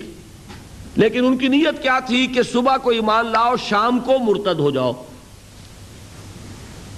اس سے یقیناً لوگ سوچیں گے کہ تو بڑے فرشتہ سیرت لوگ تھے، بڑے اچھے ارادوں سے آئے تھے۔ بھائی، یہ قریب رہے اور میں یہ سمجھتا ہوں، قرآن میں تو یہ الفاظ نہیں ہے لیکن میں ایک اندازہ کر رہا ہوں کہ وہ دن بھر ضرور حضور کے قریب ترین رہے ہوں گے اپنی اس سازش کے اندر اثر پیدا کرنے کے لیے۔ کہ یہ جو اتنی دیر حضور کی صحبت انہوں نے اختیار کی زہر تک بیٹھے رہے، پھر اثر کے فوراً بعد آ گئے تھے یہ، تو کوئی نہ کوئی خرابی دیکھی ہوگی نا آخر۔ جو واپس گئے۔ تو کسی نہ کسی کے دل میں تو ایک دغدغہ پیدا کر دیں گے کہ نہیں؟ اس لیے کہ شک پیدا کرنا یہ بڑا آسان ہے۔ یہ تدبیر انہوں نے کی، یہ الفاظ سورہ آل عمران میں موجود ہے۔ وقالت طائفۃ من اہل الكتاب اہل کتاب کے گروہ نے یہ کہا، یہ طے کیا، آمنو بالذی انزل علی الذین آمنوا وجہ النہار۔ اہل ایمان پر جو چیز نازل ہوئی ہے یعنی قرآن قرآن پر ایمان لاؤ صبح کے وقت۔ قرآن پر ایمان لانے کے معنی کیا؟ حضور پر ایمان۔ حضور کی نبوت و رسالت کو تسلیم کر لیا۔ وقفرو آخرہ اسی دن کے آخری حصے میں جا کر کفر کر دو۔ لعلہم یرجعون۔ شاید کہ یہ بھی لوٹ آئیں اندر سے جا کے دو چار کے دل میں تو شک ڈال کے کھینچ کے لائیں گے کہ نہیں؟ اور دو چار کو بھی ہلا دیا تو وہ ساکھ تو ختم ہو جائے گی نا؟ کہ جو ایک دفعہ ایمان لے آئے، وہ واپس نہیں پھرتا۔ یہ سازش ہے جس کا ذکر ہے قرآن میں۔ اب آپ سوچئے، یہ تو میں نے جو یہودیوں کی مثال دی ہے، وہ نور الدین زنگی والے، انہوں نے تو کئی مہینے لگائے ہوں گے۔ یہ صرف چند گھنٹے رہے ایمان میں، قانونی ایمان میں۔ زہر کی نماز پڑھی ہوگی، حضور کی امامت میں عصر کی نماز پڑھی ہوگی اور بہت قریب بیٹھے ہوں گے۔ تو لوگوں نے کیا سمجھا انہیں؟ مسلمان، حقیقت میں تو مسلمان نہیں ہے۔ انہوں نے ایمان کی لذت ایک لمحے کے لیے بھی نہیں چکھی۔ وہ تو کفر ہی کے ساتھ آئے تھے کفر ہی کے ساتھ چلے گئے، کفر ہی میں رہے قانون مسلمان رہے۔ فرض کیجیے، اس وقت میں کوئی مر جاتا، ان میں سے تو حضور اس کی نماز جنازہ پڑھاتے کہ نہیں پڑھاتے؟ اگر زہر اثر کے درمیان ان میں سے کسی ایک کی موت آ جاتی تو وہ قانون مسلمان تھا، اس کی نماز جنازہ حضور پڑھاتے لیکن یہ کہ وہ جانتے ہیں خوب اچھی طرح کہ ہم مسلمان نہیں۔ انہیں پتا ہے کہ ہم نے یہ لبادہ اڑا ہے فریب کے لیے، دھوکے کے لیے۔ تو یہ تین مثالیں ہو گئیں۔ ایک حضور کے زمانے سے، ایک نور الدین زنگی کے زمانے سے، اور ایک میں نے مثال دے دی۔ آج بھی ہو سکتا ہے کہ ایسا ہو رہا ہو۔ تو یہ کیا ہے؟ یہ شعوری نفاق ہے۔ ارادی نفاق ہے۔ اس کو وہ شخص خود جانتا ہے کہ میں منافق ہوں، میں مسلمان نہیں ہوں، میں مومن نہیں ہوں۔ تو یہ تو ہوا شعوری نفاق یا ارادی نفاق۔ یہ میں آپ کو بتا دوں کہ یہ نفاق بہت کم ہوتا ہے۔ قرآن مجید میں جس نفاق کا ذکر ہے، اکثر و بیشتر وہ یہ نہیں ہے، وہ دوسرا ہے۔ وہ دوسرا کیا ہے؟ غیر شعوری، غیر ارادی نفاق۔ مجھے اور آپ کو جو سمجھنا ہے، اور جس پر حضرت عمر یہ سوچ رہے ہیں کہ کہیں میں تو نہیں۔ وہ کون سا ہو سکتا ہے؟ ارادی تو نہیں ہو سکتا نا۔ وہ کوئی ہو سکتا کہ میرے تحت شعور میں کوئی چیز ایسی تو نہیں آ گئی؟ میں جانوں بھی نہیں اور مجھے پتا بھی نہ چلے۔ اور ڈاکہ پڑ جائے میری دولت پر۔ ایسا تو نہیں ہے۔ حنزلہ جو ہے اپنے بارے میں جو پریشان ہو رہے ہیں نفاق کے، تو ظاہر ہے وہ ارادی نفاق کے بارے میں تو نہیں ہو رہے نا۔ اس کا تو کوئی سوال ہی پیدا نہیں ہوتا۔ انہیں اگر کوئی فکر ہے کہیں غیر شعوری طور پر میں منافق تو نہیں بنتا چلا جا رہا۔ تو ہمیں جس نفاق کو پہچاننا ہے اور سمجھنا ہے، وہ در حقیقت یہ دوسرا نفاق ہے۔ اور قرآن مجید میں اکثر و بیشتر جہاں ذکر ہے منافقین کا، وہ اسی قسم کے منافق ہیں۔ یہ نفاق کیا ہے اس کو سمجھنے کے لیے اب ذرا تھوڑا سا ایک مسئلہ سمجھیے اس نفاق کی ایک قسم اور بڑی قسم۔ دیکھیے سب لوگ برابر نہیں ہوتے اپنی قوت ارادی میں۔ جیسے جسمانی طور پر کوئی کمزور، کوئی قوی۔ اسی طریقے سے کوئی زیادہ ذہین، کوئی کم ذہین۔ میں کودن نہیں کہتا، احمق نہیں کہتا، کم ذہین تو مان لیں گے نا۔ اسی طریقے سے قوت ارادی جو ہوتی ہے نا انسان میں، اس میں بھی کمی اور بیشی ہے۔ اب فرض کیجیے اس کو جب تک ایک انقلابی حیثیت سے نہیں سمجھیں گے، دین کے معاملے کو یہ نفاق سمجھ میں نہیں آئے گا۔ دین ایک انقلابی دعوت ہے۔ دین پر ایمان لاتے ہی مصیبت آتی ہے۔ مشکلات آتی ہے حرام کو چھوڑنا پڑتا ہے۔ شعوری طور پر آج طے کیجیے۔ تو آپ کو سود چھوڑنا پڑے گا کہ نہیں؟ آپ نے لمبے چوڑے کاروبار بچھا رکھے ہیں۔ بڑے اونچے اونچے دبیس قسم کے جس میں پورے پورے پاؤں دھس جائیں۔ ایسے قالین آپ نے بچھا رکھے ہیں۔ تو یہ سب بسات الٹنی پڑے گی کہ نہیں؟ کوئی رشوت سے، کوئی سمگلنگ سے، کوئی سود سے، کوئی کسی اور کام سے۔ تو یہ معاملہ جان لیجیے، پھر دین چاہتا ہے مجھے غالب کرو۔ اب دین کو غالب کرنے میں جان کپتی ہے کہ نہیں؟ اور جان پیاری ہے۔ کہا جاتا ہے، لاؤ اللہ کے راستے میں مال صرف کرو۔ مال پیارا ہے کہ نہیں؟ مال پیارا ہے۔ یہاں آتا ہے اصل مسئلہ کہ ایک تو وہ قوی ہمت لوگ ہوتے ہیں جو ایمان لائے اور اس کے بعد ان کی قوت ارادی اتنی مضبوط ہے کہ ہر چباد آباد۔ اب جو کوئی چاہے کہے، جو استحضاء ہو، جو تبسخر ہو، جو مذاق اڑے۔ میں کل بیان کر چکا ہوں حضور کا کیسے کیسے مذاق اڑا ہے۔ پھر جو تکلیف آئے، جو ایزا ہو، جس طرح ستایا جائے، ہر چباد آباد۔ ماں کشتی درا بنداختین۔ ایک ڈسیزن ہے کہ ان سلاتی و نسخی و محیا و مماتی للہ رب العالمین۔ میں نے تو اپنی جس طرح میری نماز اور قربانی اللہ کے لیے اپنی زندگی اور موت اللہ کے حوالے کر دی۔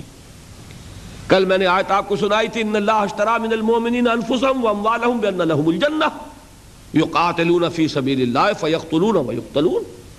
اللہ تو اہل ایمان سے ان کی جانیں اور مال خرید چکا ہے جنت کے عوض لہذا اب وہ بالکل نچنت ہو کر اللہ کی راہ میں قتال کرتے ہیں، جان میری تھوڑا ہی ہے، میں تو دے چکا اللہ کو پہلے ہی۔ آج جائے، کل جائے، فرق کیا پڑا؟ میں تو دے چکا۔ مال تو میں دے چکا۔ اللہ جب چاہے لے لے۔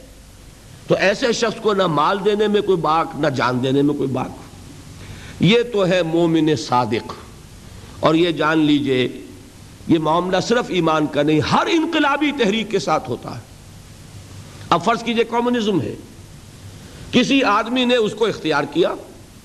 مغالطے میں ہے، لیکن اس نے یہی سمجھا کہ یہی بہتر نظام ہے۔ اسی میں انصاف ہے۔ باقی نظام ایکسپلائٹیشن پر مبنی ہے۔ استحصالی ہے، ظالمانہ ہے۔ یہ نظام صحیح ہے۔ اب ظاہر ہے اس کا نتیجہ کیا نکلے گا؟ بھائی قائم کرو اب اس کو۔ اب انقلاب لاؤ۔ انقلاب لانے میں جان کا خطرہ، جیل میں جانے کا اندیشہ فائرنگ سکویڈز یہ سب نظر آتے کہ نہیں؟ لہذا ایک تو باہمت آدمی ہے، وہ کہتا ہے ہر چباد آباد، جان رہے یا جائے۔ میرا گھر بار ختم کر دیا جائے۔ بیوی بچے کولو میں پلوا دیے جائیں۔ ہر چے باد آباد جو ہو سو ہو۔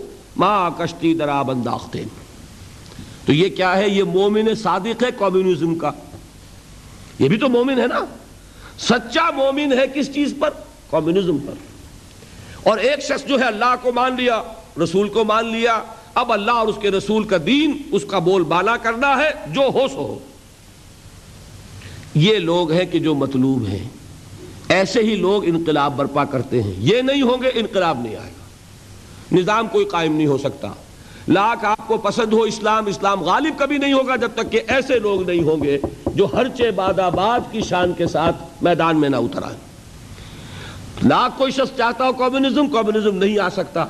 جب تک کہ ایسے لوگ نہ ہو جو ہر چیز قربان کرنے کے لیے تیار ہو لیکن اب آپ آئیے دوسرے لوگوں کی طرف۔ جو بیچارے کمزور ہیں، تھوڑ دلے ہیں، کم ہمتیں ہیں، وہ غالب کا وہ شعر کے جانتا ہوں ثواب اطاعت و زہد پر طبیعت ادھر نہیں آتی۔ آپ نے دیکھا ہوگا کچھ لوگ کسی عادت کو چھوڑنا چاہتے ہیں، عادت کے ہاتھوں مجبور ہیں۔ چھوڑنا چاہتے ہیں، اپنی عادت ہے۔ چھوڑنا چاہتے نہیں چھوڑ سکتے۔ کوئی کام کرنا چاہتے نہیں کر سکتے۔ لاکھ خواہش ہے کہ فجر کی نماز میں جماعت کے ساتھ ادا کروں۔ لیکن جب عین وقت آتا ہے، اس وقت وہ قوت ارادی ڈھیلی پڑ جاتی ہے اور آدمی سویا رہ جاتا ہے۔ بلکہ بسا اوقات ایسا بھی ہوتا ہے کہ آنکھ بھی کھلی، اذان بھی سنی۔ لیکن اسی وقت جو ہے وہ قوت ارادی مزمحل ہوئی۔ نفس کا غلبہ ہوا، کروٹ لی، چادر خوب اچھی طریقے سے اور درست کر کے اوڑھ لی۔ اور اب جب دھوپ کی تپش ہوگی، تبھی آنکھ کھلے گی۔ یہ کیا ہے؟ یہ قوت ارادی کی کمزوری ہے۔ اب ایک شخص کا تصور کیجیے کہ وہ اسلام لایا۔ لایا دیانتداری سے دھوکے سے نہیں۔ وہ چاہتا ہے مسلمان بننا۔ وہ چاہتا ہے ایمان کے تقاضے پورے کرنا۔ وہ چاہتا ہے کہ میں بھی اللہ کے ہاں مومن شمار کیا جاؤں۔ وہ سورہ حجرات کی آیات۔ مومن تو صرف وہ ہے۔ انما المؤمنون الذين امنوا بالله ورسوله ثم لم يرتابوا وجاهدوا باموالهم وانفسهم في سبيل الله اولئك هم الصادقون۔ مومن تو صرف وہ ہے۔ جو جو ایمان لائے اللہ پر اور اس کے رسول پر پھر شک میں نہیں پڑے اور انہوں نے جہاد کیا اور کھپائے اس میں اپنی جانیں بھی اور اپنے مال بھی۔ سچے صرف یہ ہیں۔ تو جی تو ان کا بھی چاہتا ہے کہ مومنین صادقین کی فہرست میں ہمارا بھی نام ہو۔ لیکن جب آئی آزمائش، جب آیا مطالبہ، آؤ نکلو اب اللہ کے راہ میں، جان ہتھیلی پر رکھو، موقع آ گیا ہے، آؤ بھائی، چلو، نکلو اللہ کی راہ میں۔ یا ایسا وقت کٹن آ گیا ہے، اللہ کے دین کو پیسے کی ضرورت ہے، نکالو پیسے۔ اب وہ جان بھی عزیز، مال بھی عزیز۔ اب وہ گو مگو کی حالت میں گرفتار ہو گئے۔ اس لفظ کو یاد رکھ لیجیے، گو مگو، تربس۔ چلوں نہ چلوں جاؤں نہ جاؤں، بڑھوں نہ بڑھوں۔ یہ جو تزبزب ہے، یہ لفظ منافقین کے یہ لفظ سورہ نصاب میں آیا ہے۔ مزبزبین بین ذالک، لا الہ اولائے ولا الہ اولائے۔ یہ وہ لوگ ہیں، ایک تو وہ ہے نا ڈیسیجن لیا ہے، ڈٹ گئے۔ ایک وہ ہے کہ مزبزب ہو گئے۔ نکلے کہ نہ نکلے، چلے کہ نہ چلے۔ ہاتھ بڑھے جیب کی طرف کہ نہ بڑھے۔ تجوری کھولوں کہ نہ کھولوں۔ یہ تزبزب ہے۔ اس میں اگر کبھی ایسا ہو گیا کہ دین کے مطالبے میں آدمی پیچھے رہ گیا۔ بزدلی دکھائی، پیٹ دکھا دی۔ گھر میں دولت رکھی ہے اور اللہ کی راہ میں صرف نہیں کی۔ اب کیا ہوگا؟ ایک شکل تو یہ ہے کہ وہ اس کا اعتراف کر لے۔ مجھ سے خطا ہوئی، مجھ سے غلطی ہوئی۔ حضور کے پاس آیا۔ حضور مجھ سے خطا ہوئی۔ میرے لیے استغفار کیجیے میرے لیے اللہ سے معافی چاہیے۔ میں آئندہ کے لیے وعدہ کرتا ہوں کہ ثابت قدم رہوں گا۔ جو دین کا تقاضا ہوگا پورا کروں گا۔ ایسے شخص کو کیا کہیں گے؟ ضعیف الایمان، ایمان کمزور ہو گیا تھا اس کا۔ اس وقت ایمان کمزور پڑ گیا تھا جو نہیں نکل سکا۔ اس وقت قوت ارادی مزمحل ہو گئی تھی۔ اس وقت دنیا دین پر غالب آ گئی تھی۔ اس وقت نفس جو ہے ایمان کے اوپر حاوی ہو گیا تھا۔ تبھی تو ہوا نا۔ اس کو کیا کہیں گے؟ ذوف ایمان۔ کب تک؟ جب تک اعتراف ہو اپنی خطا کا، تقصیر کو تسلیم کیا جائے، کوتاہی کو مانا جائے، اس پر استغفار ہو، اس پر معافی کی طلب کی جائے، اس وقت تک کیا ہے؟ ضعف ایمان۔ لیکن اگلی سٹیج آتی ہے اب۔ اب تین سٹیجز ہیں نفاق کی۔ یہاں تک تو ہے ایمان۔ آگے اب نفاق کی صنعت شروع ہو جائے گی۔ اور یہ سمجھ لیجیے کہ نفاق گویا کہ ٹی بی کے مرض کی طرح ایک مرض ہے، ایک روگ ہے۔ آپ نے چونکہ میں اس لیے یہ مثال دے رہا ہوں کہ یہ عام طور پر آپ نے سنا ہوگا تین سٹیجز ہیں ٹی بی کی، فرسٹ سٹیج، سیکنڈ سٹیج اور تھرڈ سٹیج میں پہنچ کے پھر اب تو خیر علاج زیادہ اس وقت ہو چکا ہے، ادویات بہت مؤثر ہیں۔ لیکن پہلے جب تک ہم بھی پریکٹس کر رہے تھے جب تک، اس وقت تک تھرڈ سٹیج میں پہنچے ہوئے شخص کے بارے میں امید نہیں رہتی تھی کہ اب اس کی شفا ہوگی۔ اب یہی ہے کہ جتنا کھینچ جائے کھینچ جائے۔ تو اسی طریقے سے نوٹ کیجیے گا، تین سٹیجز آئیں گی اس مرض کی۔ وہ میں ابھی بیان کر رہا ہوں۔ پہلی سٹیج کیا ہے؟ کہ کئی مرتبہ اعتراف کرنے کے بعد آدمی کا نفس آمادہ کرتا ہے کہ میاں کیوں ہر دفعہ اپنے آپ کو ذلیل کرواتے ہو لوگوں کے سامنے؟ جھوٹ بول دو۔ جی یہ عذر تھا، یہ مجبوری تھی، یہ کمزوری تھی۔ کمزوری نہیں، یہ میرے لیے رکاوٹ تھی۔ خدا کی قسم میں تو آنا، نہیں، ابھی اس کو بھی چھوڑیے، یہ سیکنڈ سٹیج میں آئے گا۔ میں تو آنا چاہتا تھا، میں نے پوری تیاری کر لی تھی، پوری آمادگی تھی، کیا کروں این وقت پر بیوی بیمار پڑ گئی۔ فلاں یہ ہو گیا، یہ مصیبت آ گئی، اس کی وجہ سے میں نہیں آ سکا۔ اس میں کیا ہوا کہ عزت تو بچ گئی، عزت نفس انسان کی بچ گئی، لیکن جھوٹ بول۔ یہاں جھوٹ سے یوں سمجھیے، اب یہ ذوف ایمان نہیں رہا، یہ نفاق شروع ہو۔ گیا جب کئی مرتبہ یہ بات ہو جائے گی، تو اب لوگوں کے نگاہوں میں اعتبار کم ہو جائے گا۔ یہ ہر دفعہ ہی نے کوئی مجبوری ہو جاتی ہے۔ یہ ہر دفعہ ہی کوئی عذر لے کر کھڑے ہوتے لہذا اب ضرورت پیش آتی ہے جھوٹی قسموں کی۔ خدا کی قسم کھا کر کہہ رہا ہوں۔ آپ میرا اعتبار نہیں کر رہے۔ میں خدا کو گواہ بنا کر کہہ رہا ہوں کہ یہ مجبوری تھی اور یہ مجھے تکلیف تھی اور یہ میری میری مشکل تھی، ورنہ میں بالکل تیار تھا۔ میں میں آپ سے آگے جاتا، آپ کیا سمجھتے ہیں؟ یہاں جب جھوٹی قسمیں شروع ہوئی یہ اب یہ مرض دوسری سٹیج میں آ گیا۔ لیکن یہ بات جان لیجیے، ان دونوں سٹیجز میں ابھی شفا کا امکان ہے۔ واپس آ سکتا ہے انسان۔ اگر متنبع ہو جائے اپنے اس مرض پر، اور چاہے اس کی اصلاح کرنا تو کر سکتا ہے۔ یہی وجہ ہے، آپ دیکھیں گے قرآن مجید میں یہ حکمت ہے اللہ کی۔ سورہ بقرہ میں نفاق کا ذکر ہے، نام لے کر نہیں۔ وَمِنَ النَّاسِ مَنْ يُؤْمِنُ بِاللَّهِ مَنْ يَقُولُ آمَنَّا بِاللَّهِ وَبِالْيَوْمِ الْآخِرِ وَمَا هُمْ بِمُؤْمِنِينَ۔ پورا رکو جو ہے یا آپ تمام مفسرین کو دیکھیے گا، وہ بتاتے ہیں یہ منافقین کے لیے لفظ نفاق کہیں نہیں آیا۔ کیا فرمایا؟ فی قلوبہم مرض فزادہم اللہ مرضا۔ ان کے دلوں میں ایک روگ ہے، بیماری ہے۔ اور اللہ نے ان کے اس مرض کو بڑھا دیا ہے۔ یہ اللہ کی سنت ہے۔ آپ ہدایت کی طرف آئیں گے، اللہ آپ کی ہدایت میں اضافہ کرے گا۔ نیکی کی طرف آئیں گے، ایک نیکی کریں گے، دس نیکیوں کی مزید توفیق ملے گی۔ غلط راستے کی طرف جائیں گے، اللہ اس راستے کو آپ کے لیے آسان کر دے گا۔ جاؤ، دفعہ ہونے تو اس کو جدھر جاتا ہے۔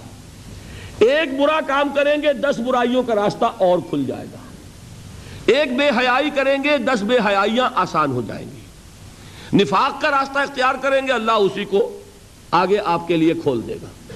تو یہ ہے وہ قاعدہ و قانون کہ فی قلوبہم مرض، فزادہم اللہ مرضا ولہم عذاب علیم بما کانو یکذبون۔ ان کے دلوں میں ایک روگ ہے، اللہ نے ان کے روگ کو بڑھا دیا ہے اور ان کے لیے دردناک عذاب ہے، اس جھوٹ کی بدولت جو یہ بول رہے ہیں۔ دیکھا لفظ جھوٹ۔ ان دونوں حدیثوں میں بھی اذا حدثہ قذبا جھوٹ کو ایک اہم علامت بیان کیا گیا۔ یہاں بھی وہی لفظ جھوٹ آ رہا ہے۔ فی قلوبہم مرض فزادہم اللہ مرضا ولہم عذاب علیم بما کانوا یکسبون۔ اچھا اب سورہ منافقین کی آیات بھی میں نے آپ کو سنائی تھی۔ یہ ہے اٹھائیسویں پارے میں۔ لیکن یہ کب نازل ہوئی ہے؟ یہ کافی دیر کے بعد نازل ہوئی۔ یہاں اب لفظی منافقین کا استعمال کیا گیا۔ یہاں سورہ بقرہ میں منافق کا لفظ نہیں ہے۔ خبردار کر دیا گیا کہ ایک شخص اپنے اگر گریبان میں جھانکے اور مجھے محسوس ہو کہ یہ کیفیت میرے اندر ہے، تو اگر اصلاح کر سکتا ہے تو کر لے۔ ابھی پہلی سٹیج ہے، دوسری سٹیج ہے۔ ابھی اصلاح ہو سکتی ہے، لیکن اگر یہ کہیں تیسری سٹیج میں پہنچ گئی بات، پھر اصلاح نہیں ہو سکے گی۔ سورہ منافقون میں دیکھیے کیا فرمایا، اذا جا کل منافقون اے نبی، جب آپ کے پاس منافق آتے ہیں قالو نشہد انکا لرسول اللہ وہ کہتے ہیں ہم گواہی دیتے ہیں، ہم گواہ ہیں۔ اور گواہی اور قسم ایک ہی چیز ہے۔ یہ میں بیان کر چکا ہوں سورت العصر کے ضمن میں۔ والعصر زمانے کی قسم ہے یا زمانہ گواہ ہے۔ تو وہ کہتے ہیں ہم گواہ ہیں کہ آپ اللہ کے رسول ہیں۔ اب اس پر تبصرہ دیکھیے، اللہ نے کتنا پیارا فرمایا، واللہ یعلم انکا رسول اور اللہ خوب جانتا ہے محمد کہ آپ اس کے رسول ہیں صلی اللہ علیہ وسلم۔ بلکہ میں ترجمہ یہ کیا کرتا ہوں، ترجمانی۔ ترجمہ تو یہ ہے جو میں نے بیان کیا۔ ترجمانی کیا ہوگی؟ اللہ سے بڑھ کر کس کو معلوم ہے کہ آپ اس کے رسول ہیں؟ لیکن واللہ یشہد ان المنافقین لکاذبون۔ اللہ گواہی دیتا ہے کہ یہ منافق جھوٹ بول رہے ہیں۔ کیا ان کا قول جھوٹا تھا؟ قول تو سچا تھا۔ کہ آپ اللہ کے رسول ہیں؟ یہی قول تھا نا؟ بول رہے ہیں سچ، لیکن ہیں جھوٹے۔ کہ ان کے دل میں یہ بات نہیں ہے۔ زبان پر ہے، دل میں نہیں ہے۔ بات سچی ہے، بولنے والا جھوٹا ہے۔ عجیب بات ہے نا؟ اذا جاءك المنافقون قالوا نشهد انك لرسول الله والله يعلم انك لرسول والله يشهد ان المنافقين لكاذبون اگلی آیت کیا ہے؟ یہ سیکنڈ سٹیج ہے۔ اتخذوا ایمانهم جنتا۔ انہوں نے اپنی قسموں کو ڈھال بنا لیا ہے۔ جب پوچھا کیوں نہیں گئے بھائی؟ اوہد میں کیوں نہیں پہنچے؟ کیوں نہیں فلاں موقع پر تمہاری ڈیوٹی لگائی گئی تھی پہرے پر؟ کیوں نہیں پہنچے؟ تو اب بہانہ بنایا اور دیکھا کہ لوگ کچھ مان نہیں رہے۔ کچھ بے اعتباری سے قسم کھائی۔ اللہ کی قسم ہے کہ میں ٹھیک کہہ رہا ہوں۔ اب شریف آدمی کوئی بات کہہ سکے گا؟ اور حضور تو اشرف الناس ہے نا، شریف نہیں۔ اشرف الناس۔ آپ فوراً چپ ہو جاتے تھے۔ یہ نہیں کہ آپ کو معلوم نہیں تھا۔ معلوم تھا کہ جھوٹ بول رہا ہے۔ لیکن شرافت اور مروت بھی کسی شے کا نام ہے نا۔ وہ جھوٹے کو بھی جھوٹا کہنے کو تیار نہیں تھا یہ شرافت ہے۔ منہ پر کیا کہوں میں کہ جھوٹ بول رہے ہو تم؟ خاموش ہو جاتے تھے آپ۔ اور اس کی، اس حد تک پھر ان کی جرتیں بڑھی قرآن مجید میں ہے کہ پھر وہ کہتے تھے، ہوا ازن یہ محمد تو نرے کان ہی کان ہیں، صلی اللہ علیہ وسلم۔ کیا مطلب جو کہہ دو مان لیتے ہیں؟ ان کے بھیجے میں گودا نہیں ہے، انہیں پتہ ہی نہیں چلتا کہ ہم دھوکہ دے رہے ہیں۔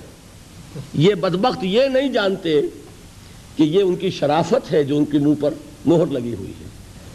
وہ تمہارے منہ پر نہیں کہتے کہ تم جھوٹے ہو، بکواس کر رہے ہو۔ یہ ان کی شرافت ہے، ان کی مرمت ہے۔ لیکن اس کا نتیجہ کیا نکالا ہوا؟ اوزن یعنی کیا مطلب؟ کان ہے، کان میں تو بات آ جاتی ہے۔ اب یہ دماغ کا کام ہے نا، دیکھے کہ صحیح ہے کہ غلط ہے۔ وہ دماغ نہیں ان کے پاس۔ معاذ اللہ سم معاذ اللہ ایسے ایسے تانے یہ بدبخت دیتے تھے۔ بہرحال دوسری سٹیج سمجھ میں آ گئی ایمانہم جنتا فصدوا عن سبیل اللہ انہم سا ما کانوا یعملون۔ انہوں نے اپنی قسموں کو ڈھال بنا لیا ہے اور اللہ کے راستے سے رک گئے ہیں۔ اللہ کا راستہ کون سا تھا؟ سبیل اللہ جہاد۔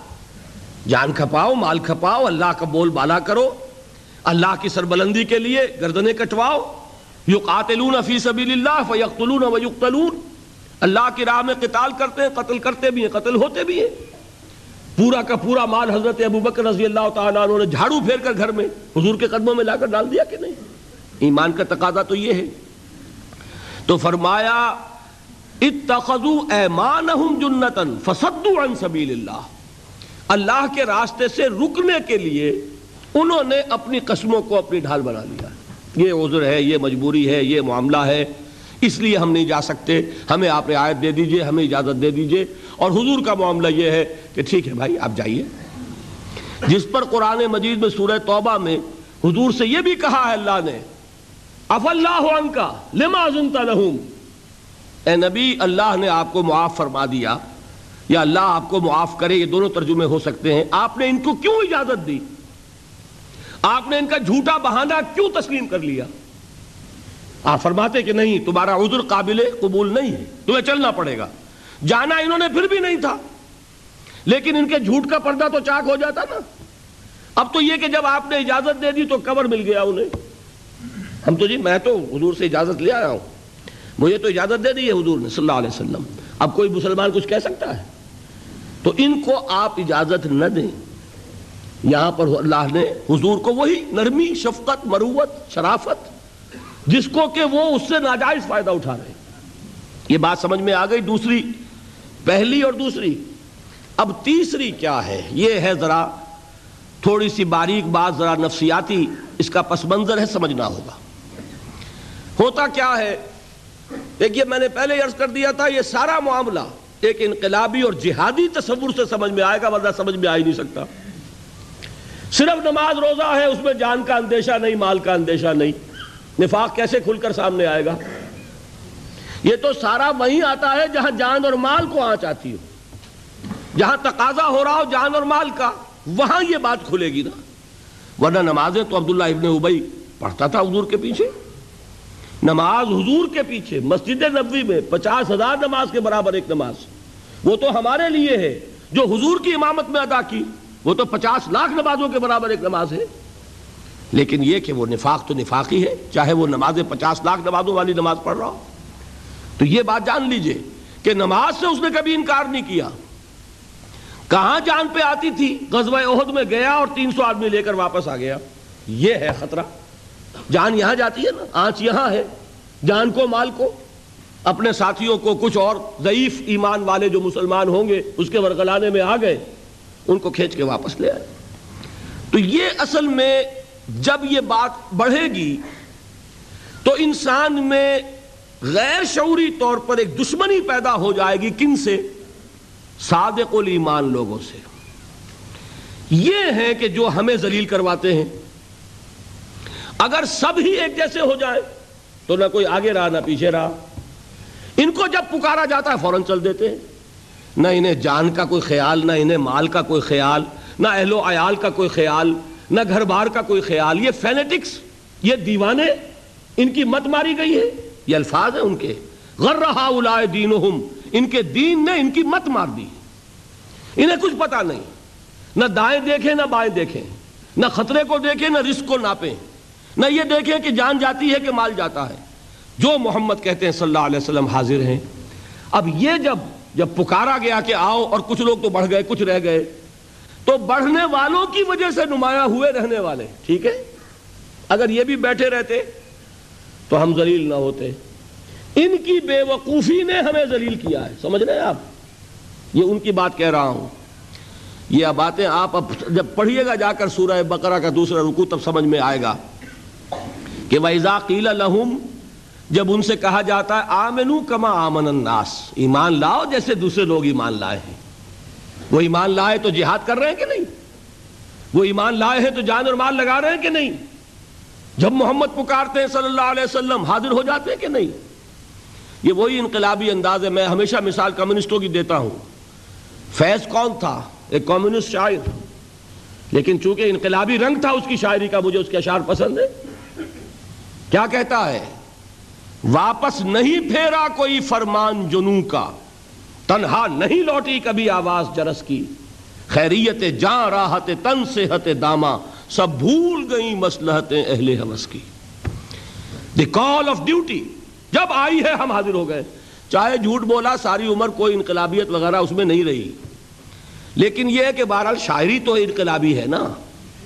باقی تو کیا، کوئی میدان کے اندر کوئی کام کوئی خطرے اور رسک لینے والی بات۔ لیکن یہ کہ انداز شاعری کا جو ہے وہ ایک انقلابی انداز ہے۔ گل و بلبل کی شاعری نہیں ہے، انقلابی شاعری اس میں یہ جو انداز ہے، اس راہ میں جو سب پہ گزرتی ہے سو گزری۔ تنہا پس زندہ کبھی رسوا سرے بازار۔ کڑکے ہیں بہت شیخ سرے گوشے ممبر۔ اور گرجے ہیں بہت بہت اہل حکم بر سرے دربار۔ یہ تو ہوتا ہے۔ حضور صلی اللہ علیہ وسلم تین سال کے لیے شیب بنی ہاشم میں جو محسور ہوئے تھے، وہ تنہا پس زندہ والی کیفیت ہے کہ نہیں؟ اور طائف کے گلیوں میں جو نقشہ جمع ہے، وہ کبھی رسوا سر بازارے والی بات ہے کہ نہیں؟ تو یہ نقشے انقلابی راہ میں آتے ہیں۔ اب وہ جو صادق الایمان ہے ان کی کیفیت تو یہ ہے کہ واپس نہیں پھیرا کوئی فرمان جنو کا، تنہا نہیں لوٹی کبھی آواز جرس کی۔ گھنٹی بجی ہے اور اس آواز کی جو صدائے بازگشت تھی، وہ اکیلی نہیں گئی، ہم بھی ساتھ گئے ہیں۔ یہ ہے ایمان کا لازمی تقاضا۔ اور جو پیچھے رہ گئے، اب کہتے ہیں یہ بے وقوف ہیں، ان کی مت ماری گئی ہے، دماغ ان کا خراب ہو گیا ہے۔ یہ کسی خطرے کو خطرہ نہیں سمجھتے، کسی چیز سے ڈرتے نہیں۔ تین ہزار کا لشکر ایک لاکھ سے ٹکرا رہا ہے، سوچئے تو صحیح۔ کون عقل مند کہے گا؟ جس کو دنیا کی سمجھ ہے، جس کو آپ ورلڈلی وائز انسان کہتے ہیں، وہ ورلڈلی وائز جو انسان ہے، وہ اسے عقل مندی کہے گا کہ تین ہزار ایک لاکھ سے ٹکرا رہے ہیں۔ غزوہ موتا کا ذکر کر رہا ہوں نا۔ تین ہزار کا لشکر تھا۔ اطلاع ملی کے مقابلے میں رومیوں کا لشکر جو آ رہا ہے، وہ ایک لاکھ کا ہے۔ اب مشورہ کیا بیٹھ کر کہ کیا کرنا چاہیے؟ آفیت کا، خیریت کا، حکمت کا۔ ورلڈلی وزڈم جو ہے اس کا تقاضا تو یہ کہ پیچھے ہٹ جائیں۔ صحابہ کہتے ہیں، بھائی ہمیں فتح وغیرہ تو مطلوب ہی نہیں، ہمیں تو شہادت درکار ہے۔ شہادت ہے مطلوب و مقصود مومن، نہ مال غنیمت، نہ کشور کشائی۔ اب شہادت سامنے نظر آ رہی ہے تو ہم پیچھے ہٹ جائیں۔ نہیں، ٹکرا گئے۔ آپ کو معلوم ہے، جعفر تیار شہید ہوئے۔ حضرت علی کے بھائی رضی اللہ تعالی عنہ۔ حضرت عبداللہ ابن رواحہ وہ زید ابن حارثہ، یہ ہوئے کہ نہیں؟ پھر حضرت خالد نے کمان لی ہے اور وہ بڑی حکمت کے ساتھ لشکر کو نرگے میں سے نکال کر لے آئے۔ اور آپ نے شاید سنا ہو، جب مدینے پہنچے ہیں، تو مدینے کے مسلمان اس کی مٹی کی مٹھیاں بھر بھر کر پھینک رہے تھے۔ یہ بھگوڑے آ گئے واپس۔ حضور نے فرمایا، نہیں، یہ بھگوڑے نہیں ہیں۔ یہ اصل میں جو سورہ انفال میں آیا ہے اپنی بڑی جمعیت کی طرف پیچھے ہٹ آنا، اس ارادے کے ساتھ کہ پھر قوت لے کر آئیں گے تو اس کو بھگوڑا پن نہیں کہتے۔ حضور نے تسلی دی ہے انہیں، ورنہ اہل ایمان جو تھے مدینے والے، وہ تو ان کے اوپر خاک ڈال رہے تھے۔ تو یہ ہے اصل نقشہ۔ اب جو لوگ آگے بڑھ جاتے ہیں، ان کی وجہ سے نمایاں ہو جاتے جو پیچھے رہ گئے، لہذا ان کے دل میں بجائے اس کے کہ ان کے لیے دعائیں کریں۔ اگر تو ایمان کی وہ مثبت کیفیت ہو تو تو دعائیں کریں گے، بھائی ہم سے نہیں ہو سکا، اللہ نے ان کو توفیق دے دی۔ ہم کمزور تھے، ہم دبک گئے، اللہ نے ان کو جرت دی، ہمت دی۔ لیکن یہ کہ چونکہ وہ بات تو پہلے ختم ہو چکی ہے، وہاں تو معاملہ ہی شروع ہو چکا ہے، جھوٹ کا۔ جھوٹ کے بعد جھوٹی قسموں کا۔ اعتراف اگر کرنا ہوتا تو تو زوف ایمان ہی کے حد تک رہتے۔ جھوٹی قسم بولی فرسٹ سٹیج جھوٹی، جھوٹ بولا، جھوٹا بہانہ کیا، پہلی سٹیج آئی۔ جھوٹی قسم کھائی، دوسری سٹیج آئی۔ اور اب یہاں اہل ایمان کی دشمنی پیدا ہو گئی دل میں۔ یہ بے وقوف، یہ فینیٹکس، یہ دیوانے، انہوں نے در حقیقت ہمارے لیے زندگی مشکل بنائی ہوئی۔ غرہا اولائے دینہم۔ سورہ توبہ میں ذکر ہے، جب غزوہ تبوک کے لیے صحابہ نکل رہے تھے، وہ ڈراتے تھے۔ لا تنفروا فی الحر۔ کیا کر رہے ہو؟ عقل کے ناخن لو، اس گرمی کے موسم میں نکل رہے ہو۔ اتنا لمبا سفر تمہیں کرنا ہے۔ کوئی اپنے نفع نقصان کا، کوئی بھلے برے کی کوئی سمجھ ہے کہ نہیں ہے؟ لا تنفروا فی الحر. جواب کیا دلوایا گیا؟ قل نار جہنم اشد حرا. اے نبی، ان سے کہہ دیجیے جہنم کی آگ اس سے بہت زیادہ گرم ہے۔ ہمیں اندیشہ یہ کہ ہم پیٹ دکھا دیں گے۔ فرض کی پکار جو ہے اس پر لبیک نہ کہیں گے۔ آگے نہیں بڑھیں گے۔ تو جہنم میں جھوکے جائیں گے۔ وہ جہنم کی گرمی اس سے بہت سخت ہے۔ یہ گرمی ہمیں عزیز ہے۔ پھر وہ ڈراتے تھے اتنی بڑے دشمن کے ساتھ لڑنے جا رہے ہو۔ عقل کے ناخن لو۔ یہ کوئی اب بین العرب جنگ نہیں ہے۔ جب جب تک عربوں میں جنگ رہی، بھائی ایک اور دس کی نسبت ہوئی، اس سے زیادہ تو نہیں ہوئی۔ غزوہ بدر میں تعداد کا کی نسبت و تناسب کیا؟ ایک اور تین۔ تین سو تیرہ، ایک ہزار۔ سامان کا فرق شامل کر لیجیے تو ایک اور دس کی نسبت ہو جائے گی۔ لیکن یہ کہ سلطنت روما سے تو پہلا ٹکراؤ جو ہوا ہے، وہ ایک اور تینتیس کی نسبت تھی۔ تو وہ ڈرا رہے ہیں کہ ہوش کے ناخن لو، اتنی بڑے دشمن کے مقابلہ کرنے جا رہے ہو۔ اس کا جواب کیا دلوایا؟ قل حل تربسون بنا اللہ الحسنین اے نبی، ان سے کہہ دیجیے، تم ہمیں کس چیز سے ڈرا رہے ہو؟ ہمارے لیے تو دو بہترین انجام ہو سکتے ہیں، تیسرا کوئی ہے ہی نہیں۔ حسن یین احسن کا مونس ہے۔ احسن آپ جانتے ہیں، بہترین، حسین ترین شے۔ تو بہترین انجام ہے دو۔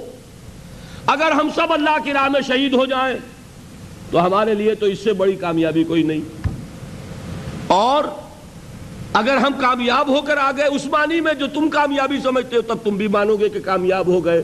ہمارے لیے تو جسے کہتے ہیں عام کولوکیل اردو میں چت بھی میری، پٹ بھی میری۔ جیتوں تو تو جیتا ہی ہاروں تب بھی میری جیت ہے۔ میں اگر شہید ہو جاؤں اللہ کی راہ میں، تو اس سے بڑی کامیابی کوئی نہیں۔ تو اب ڈر ڈر کس بات کا؟ کس چیز سے ڈرا رہے ہو ہمیں؟ قل حل تربسون بنا اللہ احد الحسنین ہمارے لیے تو دونوں انجام یکساں احسن۔ اگر شہادت کی موت آ جائے تو شہادت ہے مطلوب و مقصود مومن۔ نہ مال غنیمت، نہ کشور کشائی۔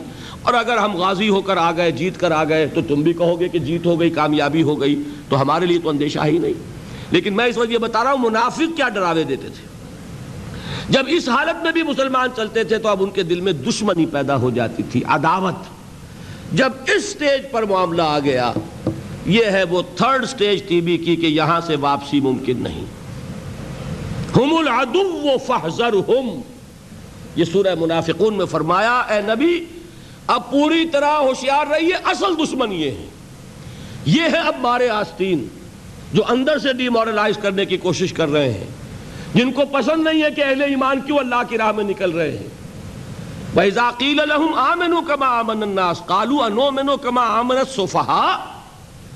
جب ان سے کہا جاتا ہے، بھلے انسانوں کی طرح ایمان لاؤ جیسے دوسرے لوگ ایمان لائے۔ جب ایمان لائے ہو تو اس کے تقاضے پورے کرو۔ تقاضے کیا ہیں؟ ایمان ہے تو عمل درست ہونا چاہیے۔ ایمان ہے تو جہاد ہونا چاہیے۔ ایمان ہے تو جان اور مال کھپانی چاہیے۔ تو جو ایمان دوسرے لوگ جس طرح لائے ہیں حمزہ بھی تو ایمان لائے ہیں۔ آخر ان کا راستہ تمہیں نظر نہیں آ رہا؟ ابو بکر ایمان لائے ہیں، ان کی طرح ایمان لاؤ۔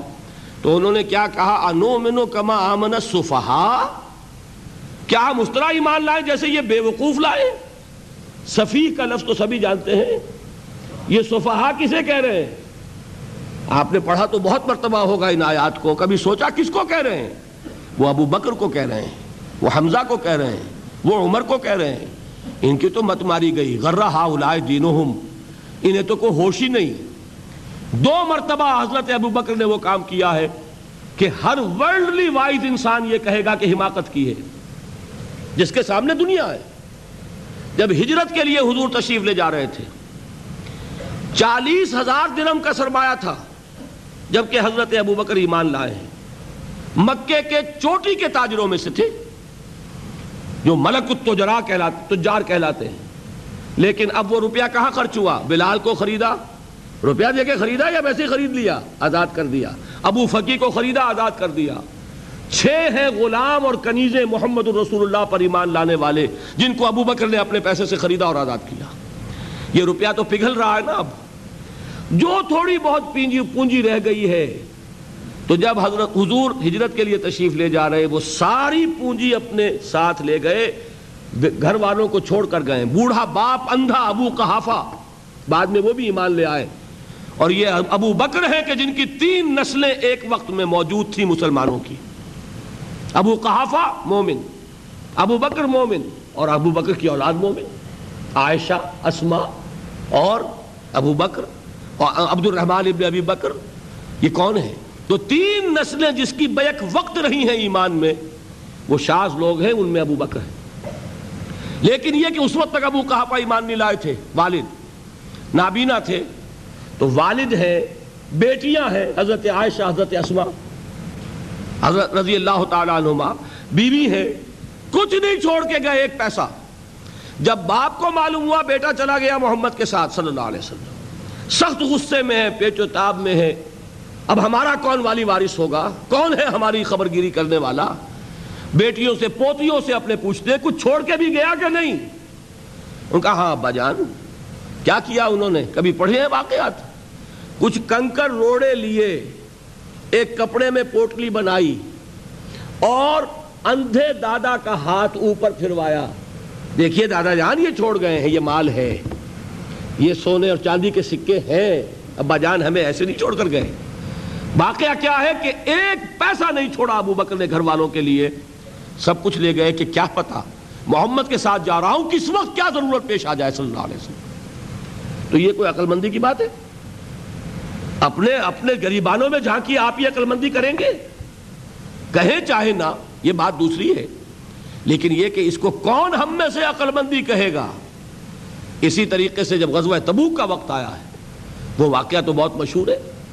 حضرت عمر فرماتے ہیں کہ اس زمانے میں میرے پاس اتفاقاً پیسہ بہت تھا۔ میں نے یہ سوچا دل میں کہ اس مرحلے پر تو میں ابو بکر سے بازی لے جاؤں گا۔ مسابقت ان میں بھی تھی لیکن نیکی کی مسابقت، خیر کی مسابقت، انفاق فی سبیل اللہ کی مسابقت۔ تو میں نے سوچا کہ میں بازی لے جاؤں گا۔ میں نے کیا کیا؟ کل دولت جو تھی اس کے دو حصے کیے۔ ایک حصہ گھر رکھا اور ایک لا کے حضور کی خدمت میں پیش کر دیا۔ حضور نے پوچھا کہ عمر گھر والوں کے لیے کچھ چھوڑا کہ جی ہاں نصف کیا میں نے، نصف اللہ کی راہ میں حاضر ہے، نصف چھوڑایا ٹھیک ہے؟ اب وہ آئے ابو بکر۔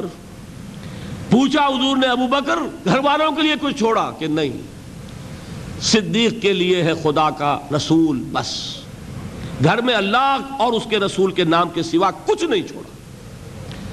یہی ہے نا؟ پروانے کو چراغ ہے، بلبل کو پھول، بس۔ اور صدیق کے لیے ہے خدا کا رسول، بس۔ مجھے گھر والوں کے لیے کچھ نہیں چاہیے۔ یہ کام جو ہے تو یہ جن کا ہم اس وقت ذکر پڑھ رہے ہیں، منافقین، ان کے نزدیک حماقت تھی یا عقل مندی تھی؟ یہ سمجھداری تھی یا بے وقوفی تھی؟ وہ ہے جو بات کہہ رہے ہیں کہ جب ان سے کہا جاتا ہے، ایمان لاؤ، بھلے لوگوں کی طرح جیسے دوسرے لوگ ایمان لائے ہیں۔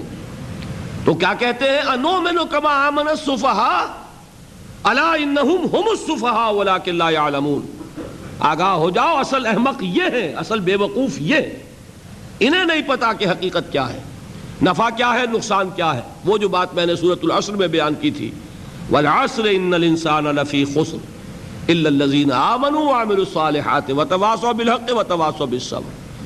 جس کے ذہن اور قلب پر یہ صورت کندہ ہو جائے گی، اس کے نزدیک عقل مندی یہ ہے کہ سب کچھ اللہ کے راہ میں لگا دو۔ جس کے دل میں یہ بات بیٹھی نہیں، اس کے لیے عقل مندی یہ ہے کہ بچا بچا کر رکھو، چھپا چھپا کر رکھو، سنبھال سنبھال کر رکھو عقل مندی کا۔ اس میں تقاضا کچھ اور ہے، اس میں تقاضا کچھ اور۔ لیکن یہاں بھی فرمایا ولاکن لا یعلمون انہیں ابھی علم نہیں ہے اس کا۔ اس سے پہلی آیت میں بھی فرمایا ولاکن لا یشعرون انہیں شعور نہیں ہے۔ دیکھیے، میں آپ کو بتا رہا تھا، یہ وہ غیر شعوری نفاق ہے۔ یہ بڑھتا چلا جا رہا ہے۔ پہلے جھوٹا بہانہ تھا۔ پھر جھوٹی قسمیں ہوئیں۔ پھر دشمنی ہو گئی صادق الایمان، جو جان اور مال لگا رہے ہیں، نچھاور کر رہے ہیں، پروانہ وار۔ اللہ پر اللہ کے دین کے اوپر نثار کر رہے ہیں، اپنے آپ کو۔ ان سے عداوت، ان سے دشمنی، ان کا بغض۔ یہ تھرڈ سٹیج تک پہنچ گئے۔ اب بھی وہ اپنے آپ کو منافق نہیں سمجھتے۔ وہ سمجھتے عقل مند تو ہمیں یہ تو بے وقوف ہے۔ ہم ہیں اصل میں، بھائی، سمجھ کے چلنا چاہیے۔ تیل دیکھنی چاہیے، تیل کی دھار دیکھنی چاہیے۔ دائیں بائیں دیکھنا چاہیے، حفاظت کا بھی خیال ہونا چاہیے۔ یہ ساری چیزیں تو عقل مندی ہے نا دنیا کے اعتبار سے۔ تو وہ تو انہیں بے وقوف سمجھ رہے ہیں، اپنے آپ کو منافق کہاں سمجھیں گے؟ چاہیے ٹھیک ہے بھائی، دین بھی چاہیے، لیکن دنیا کی فکر بھی چاہیے کہ نہیں؟ یہ آپ کہتے ہیں کہ نہیں کہتے؟ یہ تو بات آپ نے بہت دفعہ سنی بھائی، ٹھیک ہے، دین بھی ہونا چاہیے، لیکن دنیا بھی تو ہونی چاہیے کہ نہیں؟ یہ ہے سمجھ دنیا کی۔ یہ ہمارے معیارات ہیں۔ یہی وجہ ہے کہ دین ذلیل سے ذلیل تر ہو رہا ہے۔ دین وہ جو میں نے حال ہی کے اشعار سنائے تھے کہ پستی کا کوئی حد سے گزر نہ دیکھے، اسلام کا گر کر نہ ابھر نہ دیکھے مانے نہ کبھی کہ مد ہے ہر جزر کے بعد دریا کا ہمارے جو اتر نہ دیکھے۔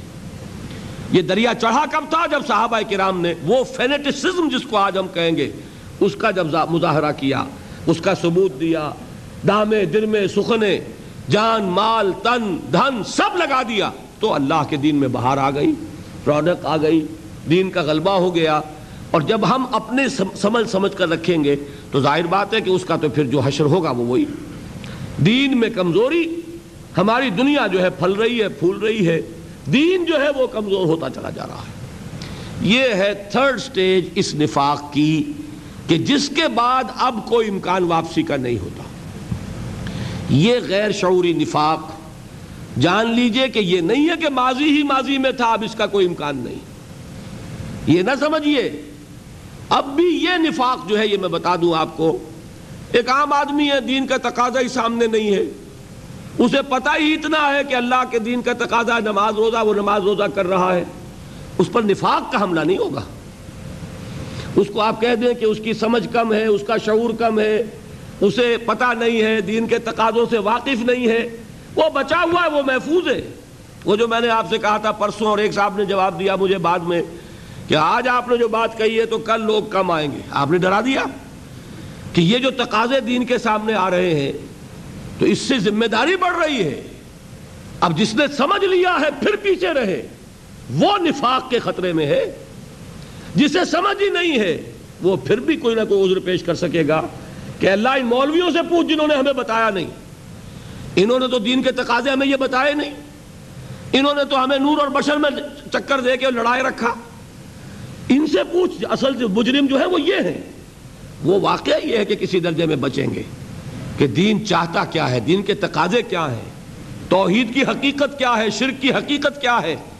اس کی طرف اگر توجہ ہی نہیں دلائی جا رہی اور اس غریب کو پتہ ہی نہیں، اسے پتہ ہی صرف یہ ہے کہ کھڑے ہو کر سلام پڑھنے میں اتنا فائدہ ہوتا ہے وہ پڑھ رہا ہے بیچارہ۔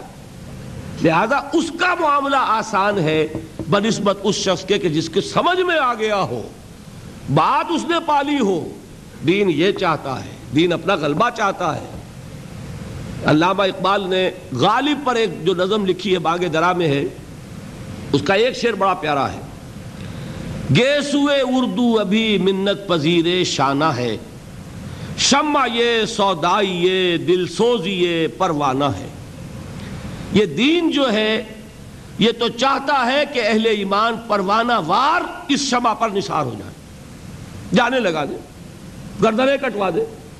ولا تقولوا لمن يقتل في سبيل الله اموات بل احياء ولكن لا تشعرون۔ اور اگر اس سے پیچھے ہٹیں گے، قدم پیچھے ہٹا نہیں کہ نفاق کی زد میں آئے نہیں۔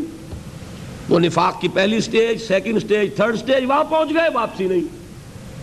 اس کے لیے ایک اور دو آیات میں چاہتا ہوں کہ اس سے اس حقیقت کو اور سمجھ لیں اچھی طرح، تاکہ کوئی اشکال نہ رہ جائے۔ ایک آیت تو میں نے شروع میں پڑھی تھی، ایک نہیں ہے یعنی ایک جگہ سے سورہ انکبوت اور ایک آیت ہے سورہ حج کی، وہ میں نے شروع میں تلاوت نہیں کی۔ سورہ حج کی آیت دیکھیے، اس قدر پیاری آیت ہے۔ دوسرے رکو کے اندر آپ کو آیت ملے گی، سورہ حج۔ سترویں پارے میں ہے، نصف کے بعد شروع ہوتی ہے۔ اور اس کے دوسرے رکو میں، وَمِنَ النَّاسِ، اور لوگوں میں سے کچھ ایسے بھی ہیں۔ مَنْ يَعْبُدُ اللَّهَ عَلَى حَرْفٍ جو اللہ کی بندگی کرنا چاہتے ہیں، کنارے پر کھڑے ہو کر۔ ایک ہے منجدھار میں کودنے والے، کہ ہر چباد آباد ماں کشتی درا بنداختیم جیسے کہ تاریخ نے کیا تھا، ادھر ساحل اندلس پر قدم رکھا، ادھر کشتیوں میں آگ لگا دی۔ کہ کسی کے دل میں خیال ہی نہ آئے کہ واپسی بھی ہے۔ کوئی کسی کے ذہن میں سوال ہی پیدا نہ ہو کہ اب گھر واپس جانا ہے۔ تاریخ چمر کنار اندلس سفین سوخت۔ گفتند کار تو رہے، عقل و خرت خطاست۔ دیکھیے وہی عقل اور بے وقوفی والی بات آ گئی۔ لوگوں نے کیا یہ تاریخ کیا کیا؟ عقل مندی کی روح سے تو یہ غلطی کی تم نے؟ عقل تو یہ سکھاتی ہے کہ ذرا سنبھل سنبھل کر چلو۔ جذبہ یہ کہتا ہے کہ نہیں، واپسی کا کوئی سوال نہیں۔ اس نے اقبال نے یہی نقشہ کھینچا ہے کہ بے خطر کود پڑا آتش نمرود میں عشق۔ عقل ہے محو تماشا لبے بام ابھی۔ عقل تو کودنے کا مشورہ نہیں دیتی۔ جذبہ اور عشق اور محبت جو ہے وہ کہتا کودو۔ تو یہ بات جو ہے، من الناس من یعبد اللہ علی حرف۔ انسانوں میں سے ایسے بھی ہیں جو اللہ کی بندگی کرنا چاہتے ہیں مگر کنارے کنارے۔ فَإِنْ أَصَابَهُ الْخَيْرُ نِتْمَانَّ بِهِ۔ اگر خیر رہے، خیریت رہے، مال بھی ملے کوئی خطرہ بھی نہ ہو، نقصان بھی نہ ہو، مطمئن رہتا ہے۔ وَإِنْ أَصَابَتْهُ فِتْنَةٌ انْقَلَبَ عَلَى وَجْهِهِ خَسِرَتْ دُنْيَا وَالْآخِرَةِ۔ اور اگر آزمائش آ گئی، کڑا وقت آ گیا، کٹھن امتحان آ گیا، اپنے منہ کے بل اودا گر پڑتا ہے۔ خسرت دنیا والآخرہ، ذالک هو الخسران المبین۔ یہی ہے خسارہ دنیا اور آخرت کا، اور اصل خسارہ یہی ہے۔ بات سمجھ میں آئی؟ وہی اقبال کا شعر، تو چھپا چھپا کے نہ رکھ اسے یا تو بچا بچا کے نہ رکھ اسے تیرا آئینہ ہے وہ آئینہ، کہ شکستہ ہو تو عزیز تر ہے نگاہ آئینہ ساز۔ اب سورہ انکبوت کی آیات سنیے، وہ میں نے تلاوت کی تھی شروع میں۔ وَمِنَ النَّاسِ مَنْ يَقُولُ آمَنَّا بِاللَّهِ۔ لوگوں میں سے ایسے بھی ہیں جو کہہ تو دیتے ہیں کہ ہم ایمان لائے اللہ پر۔ چشم تصور سے دیکھیے بلال کی جگہ فرض کیجیے کوئی کمزور سا آدمی ہوتا، دل مل یقین۔ کہہ تو اس نے بھی دیا شوق میں آ کر اشد اللہ الہ الا اللہ وشد اللہ محمد رسول اللہ۔ اور اب جو شروع ہوئی پٹائی، تو گھبرا گیا۔ یہ تصور کر سکتے ہیں نا؟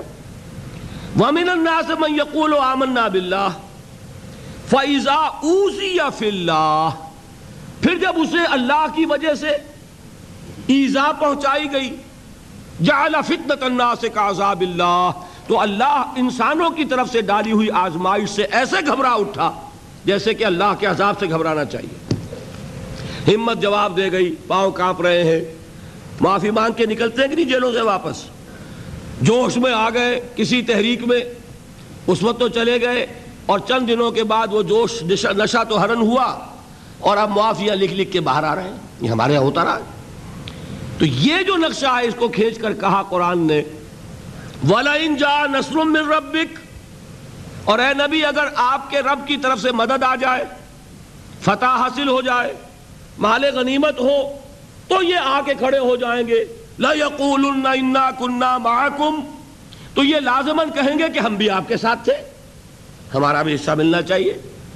ہم بھی تو جسے کہتے ہیں نا ہماری عام کہاوت میں، لڑائی کے وقت سب سے پیچھے۔ بھاگنے کا موقع ہو تو سب سے آگے۔ اور اگر مال غنیمت کی تقسیم ہے تو آگے کھڑے ہو گئے کہ ہم بھی تھے۔ اس وقت وہ بچ بچ کر کہیں کونوں خطروں میں کھڑے ہیں۔ جان، جا فروشی سرفروشی کے لیے تیار نہیں۔ لیکن ولا انجا نسم مل ربے کا اگر تیرے رب کی طرف سے مدد آ گئی، لَيَقُولُنَّ إِنَّا كُنَّا مَعَكُمْ۔ وہ لازماً کہیں گے کہ ہم بھی تو آپ کے ساتھ ہی تھے۔ اَوَلَيْسَ اللَّهُ بِأَعْلَمَ بِمَا فِي صُدُورِ الْعَالَمِينَ؟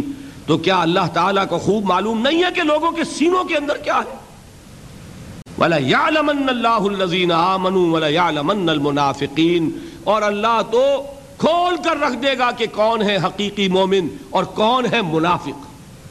یہ ہے منافقانہ کردار۔ یہ ہے کہ جس کا پورا جینسس کس طرح وہ وجود میں آتا ہے قرآن نے کھول دیا۔ یہ نفاق ہے جس کا ذکر آپ کو سورہ نساء میں ملے گا۔ یہ نفاق ہے جس کا ذکر آپ کو سورہ توبہ میں ملے گا۔ یہ نفاق ہے جس کا ذکر آپ کو سورہ احزاب میں ملے گا۔ یہ نفاق ہے جس کے موضوع پر جامع ترین صورت قرآن مجید کی سورہ منافقون ہے، جس کا نام ہی ہے سورہ منافقون، جو گیارہ آیات پر مشتمل ہے۔ غیر شعوری نفاق کی ایک قسم یہ ہے۔ اور یہ جیسا کہ میں نے عرض کیا اس کا سارا تعلق ایک انقلابی تحریک کے ساتھ ہوگا۔ تحریک نہیں ہے تو اس کا کوئی سوال نہیں۔ لیکن جب کوئی انقلابی تحریک، اسلام ایک انقلابی تحریک کی شکل میں غلبے کی جد و جہد کی صورت میں جب آگے بڑھے گا، تو یہ کیفیات جیسے پہلے پیدا ہوئی، آج بھی پیدا ہوں گی۔ کہ کچھ کم ہمت لوگ آ تو جائیں گے ساتھ، لیکن پھر ساتھ چل نہیں سکیں گے۔ جب چل نہیں سکیں گے، تو اگر تو وہ اعتراف کرتے رہیں اور استغفار کرتے رہیں تو منافق نہیں کہلائیں گے، صرف کمزور لوگ۔ کمزور بھی اللہ نے پیدا کیے ہیں اور مضبوط بھی اللہ نے پیدا کیے۔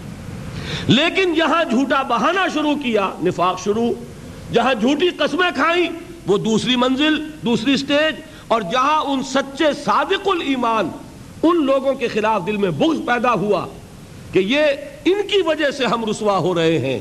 ان پاگلوں کی وجہ سے، بے وقوفوں کی وجہ سے ہماری رسوائی ہو رہی ہے۔ اب یہ وہ تھرڈ سٹیج ہے جس سے کہ واپسی کا امکان ہی نہیں۔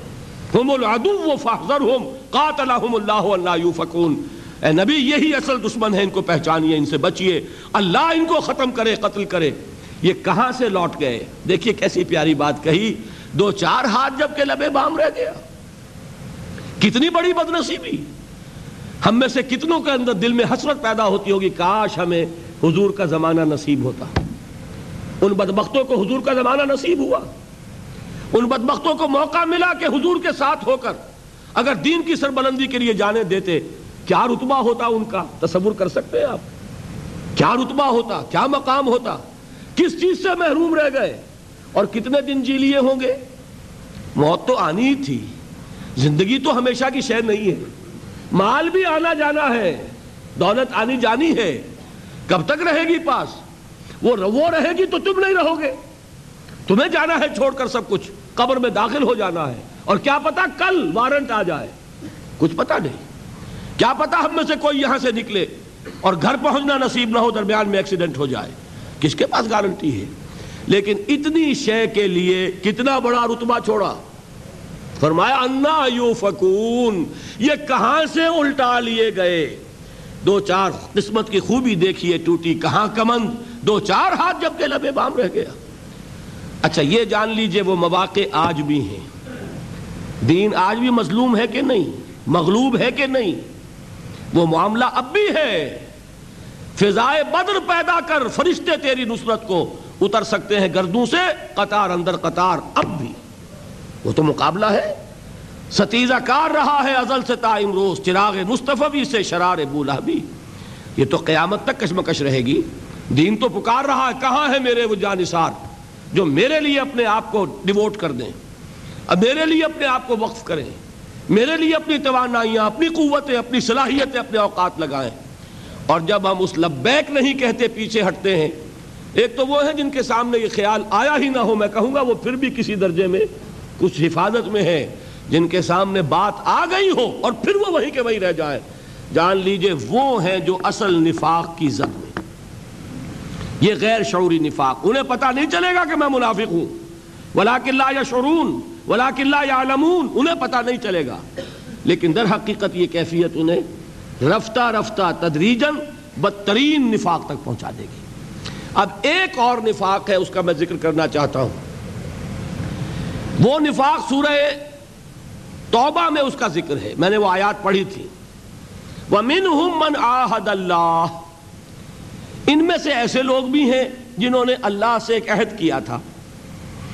کیا عہد کیا تھا؟ توجہ سے سنیے، اس کا بڑا تعلق ہے ہماری قومی زندگی سے اس وقت۔ انہوں نے ایک عہد کیا تھا۔ لائن آتانا من فضل ہی اگر اللہ ہمیں اپنے فضل سے عطا فرمائے گا، دولت دے گا، غنی کر دے گا صاحب سروت بنا دے گا۔ لَنَصَدَّقَنَّ وَلَنَكُونَنَّ مِنَ الصَّالِحِينَ ہم صدقہ کریں گے، خیرات کریں گے، اللہ کی راہ میں لگا دیں گے، کھپا دیں گے۔ بڑے نیک اور سچے اور حقیقی مومن اور مسلم بن جائیں گے۔ سمجھ میں آ گئی؟ فَلَمَّا آتَاهُم مِّن فَضْلِهِ جب اللہ نے عطا فرما دیا انہیں اپنے فضل میں سے، غنی کر دیا۔ اب کیا ہوا؟ بخیلو میں ہی اب انہوں نے بخل کیا۔ سینت سینت کر رکھ رہے ہیں۔ اللہ جمع مالم و اب وہ حساب ہی لگاتے رہتے ہیں، بیلنس شیٹیں جو ہیں ان کی۔ وہی اسی پہ ساری توجہ لگی ہوئی ہے۔ کیا ایسٹس تھے، اب کیا ہے، اس سال میں کیا کمایا ہے، کتنا بڑھ گیا ہے۔ فکسڈ ایسٹس کتنے اور فلوئڈ ایسٹس کتنے اور یہ کتنے اور وہ کتنے۔ اب جو وعدہ کیا تھا، ان کی بات کر رہے ہیں۔ وہ وعدہ بھول گئے۔ فلما آتا ہوں من فضل ہی بخلو ہی اور کیا کیا؟ وارزو اے وہم موردون و طلو وہم موردون۔ پیٹ موڑ لی، اعراض کیا، بھول گئے۔ بات سمجھ میں آ گئی؟ اب اس پر سنیے، فَآقَبَهُمْ نِفَاقًا فِي قُلُوبِهِمْ۔ عقوبت کسے کہتے ہیں؟ عقوبت، سزا؟ اتنی اردو تو آنی چاہیے۔ عقوبت، سزا۔ اصل میں تو جزا بھی عقوبت ہے۔ عقب میں آنے والی شے۔ آپ نے ایک عمل کیا، اس کا نتیجہ نکلا۔ اس کے نتیجہ تو پیچھے ہی آئے گا نا، پہلے تو نہیں آئے گا۔ تو جو نتیجہ نکلتا ہے، اس کے لیے لفظ عقوبت ہے اصلا۔ پیچھے آنے والی شے۔ لیکن عام طور پر اس کا استعمال جو ہے، وہ ہے سزا کے لیے، جزا کے لیے نہیں۔ اسی طرح کا ایک لفظ مصیبت ہے۔ عربی میں مصیبت کے معنی کوئی شے کے جو واقع ہو جائے۔ اصابہ یوسیبو، مصیبت۔ لیکن عام طور پر لفظ ہم استعمال کرتے تکلیف دے واقع کے لیے، مصیبت آ گئی۔ خوشی دینے والا واقعہ جو اس کے لیے لفظ مصیبت نہیں بولتے لفظ مصیبت کا اطلاق اس پر بھی ہوگا۔ ما صاب من مصیبت فی الارض ولا فی انفسکم اللہ فی کتاب من قبل ان نبراہا ان ذالک علی اللہ یسیر۔ تو خیر، یہ تو میں نے مثال دی ہے۔ اب یہاں اس کا جو لفظ آیا فَآقَبَهُمْ نِفَاقًا فِي قُلُوبِهِمْ۔ اللہ نے سزا کے طور پر ان کے دلوں میں نفاق پیدا کر دیا۔ یہ نقد سزا جو اس دنیا میں ملی۔ وعدہ کیا تھا؟ اللہ دولت دے گا، اس کی راہ میں خرچ کریں گے۔ اللہ نے دولت دی، اب بخل کیا۔ منہ موڑ لیا، بھول گئے وعدے کو۔ سزا کیا ملی؟ وہ جو قیامت میں ملنی ہے، وہ تو ملنی ہے۔ اس دنیا میں نقد سزا وعدہ خلافی کی کیا ملی؟ فَآقَبَهُمْ نِفَاقًا فِي قُلُوبِهِمْ إِلَى يَوْمِ يَلْقَوْنَهُ۔ اور یہ نفاق اب ان کے دلوں میں رہے گا اس دن تک جس دن کہ انہیں اللہ سے ملاقات کرنی ہے۔ یہ کیوں اللہ نے ان کو سزا دی؟ بے اخلف اللہ ما وعدوه وبما كانوا يكذبون بسبب اس خلاف ورزی کے جو انہوں نے اللہ کے ساتھ کیے ہوئے وعدے کی کی اور بسبب اس جھوٹ کے جو انہوں نے بولا۔ بات سمجھ میں آ گئی؟ ایک نفاق وہ بھی ہے جو سزا کے طور پر دنیا میں دل میں پیدا کر دیا جاتا ہے۔ یہ مضمون جس کا میں نے ابھی آپ کو حوالہ دیا ہے، یہ ویسے طویل ہے اور اس میں آیات بھی ہیں، احادیث بھی ہیں۔ لیکن جو جنگ میں چھپا ہے، تیس نومبر اور چھ دسمبر، جو جنگ کراچی کا ہے۔ لاہور کے جنگ میں غالباً وہ تین قسطوں میں چھپا ہے، لیکن جنگ کراچی آتا ہے، یہاں آپ حاصل کر سکتے ہیں۔ اس کو پڑھیے، اور اس کی کاپی جو ہے، حافظ عرفان صاحب کے پاس موجود ہے۔ جنہیں اس سے دلچسپی ہو، وہ اس کی کاپی حاصل کر لیں، فوٹو سٹیٹ لے لیں، پڑھیں۔ اس میں میں نے بیان کیا ہے، یہ نفاق کی سزا ہے جو آج پاکستانی قوم کے اوپر اللہ کی طرف سے مسلط ہو گئی۔ کیوں ہو گئی؟ کیا وعدہ کیا تھا ہم نے؟ اے اللہ، ہمیں پاکستان عطا فرما، کیا کریں گے؟ تیرا دین قائم کریں گے۔ کیا کہا تھا قائد اعظم نے؟ باپ the not the spokesman of the nation پوری قوم کے تھے نا؟ پوری قوم کے طرف سے بولنے والے نمائندے۔ ہم پاکستان اس لیے حاصل کرنا چاہتے ہیں کہ ہم اس میں اسلام کے اصول اخوت و حریت و مساوات کا عہد جدید میں ایک نمونہ پیش کریں۔ یہ کہا کہ نہیں کہا؟ اور بر صغیر کے گلی کوچے درائے خیبر سے لے کر راج کماری تک اور مکران سے لے کر چٹاگان تک، اس نعرے سے گونجے کہ نہیں گونجے کہ پاکستان کا مطلب کیا؟ لا الہ الا اللہ۔ اسلام قائم کیا آپ نے؟ میں کسی ایک شخص کی بات نہیں کر رہا، قائد اعظم تو خیر، بہت جلدی۔ اللہ تعالیٰ نے ان کو بلا لیا۔ وہ اللہ کے پاس ہیں ان کا حساب کتاب اللہ کے پاس ہے۔ اصل معاملہ انڈیویجول کا نہیں ہے، میں قوم کی بات کر رہا ہوں۔ قوم نے کیا کیا؟ ہم نے بھی کارخانے بنائے، فیکٹریاں بنائیں، محل بنائے۔ وہ لوگ کہ جن کو قتل توقع نہیں ہو سکتی تھی کہ وہ اتنے اعلیٰ عہدوں پر فائز ہوں گے، ان کو مواقع ملے؟ ملے کہ نہیں ملے؟ جو تصور نہیں کر سکتے تھے کہ ایسے کاروبار جما سکتے ہیں، انہوں نے کاروبار جمائے کہ نہیں جمائے؟ صرف یہی کیا۔ یا دین کو قائم کیا۔ حال یہ ہو گیا، وہ لوگ جو پاکستان میں رہتے تھے، جنہیں واقعہ یہ ہے کہ کوئی قیمت نہیں دینی پڑی پاکستان کی، ان کی بات چھوڑ دیجیے۔ جو گھر میں دولت مل جائے، اس کی قدر و قیمت کا احساس نہیں ہوتا۔ جو لوگ ملک چھوڑ کر آئے، جنہوں نے آگ اور خون کے دریا عبور کیے، انہوں نے بھی آ کر کیا کیا، جس کے پاس چار پیسے ہوئے، برقع اتر گیا۔ یہ کیا ہم نے؟ آپ دیکھیے اپنے معاشرے کے اندر کیا ہوا ہے۔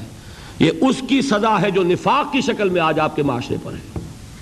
وہ جو نفاق کی میں نے آپ کو عملی حدیثیں سنائی تھی، سوچئے ہمارے معاشرے میں جھوٹ، دغا، فریب، وعدہ خلافی، کم تولنا، رشوت کیا ہے؟ کون سی برائی ہے کہ جو ہمارے معاشرے میں آج نہیں؟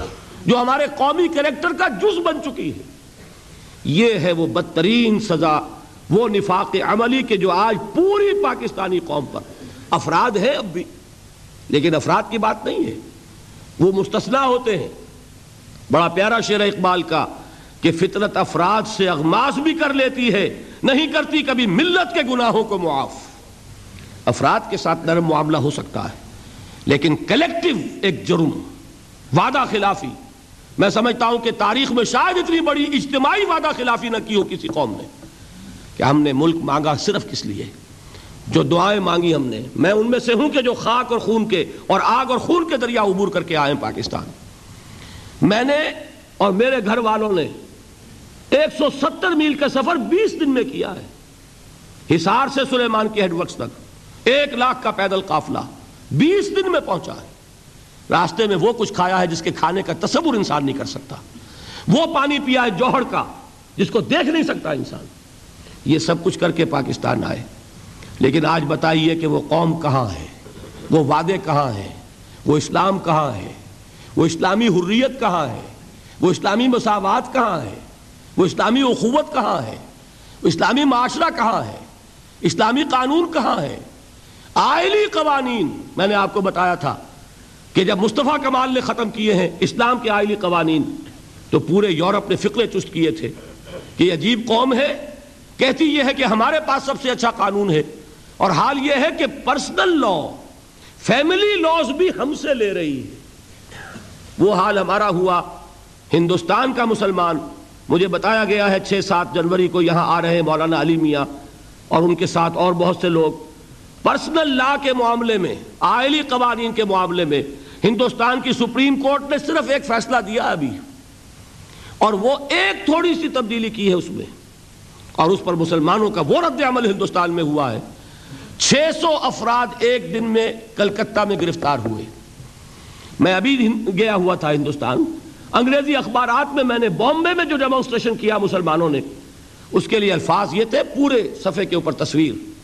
A mammoth demonstration by Bombay Muslims against the verdict of the Supreme Court Patna میں جلوس نکلا ہے فائرنگ ہوئی ہے۔ سترہ آدمی جو ہے اس میں زخمی ہوئے ہیں۔ کتنے بعد میں ان میں سے شہید ہو گئے، مجھے معلوم نہیں۔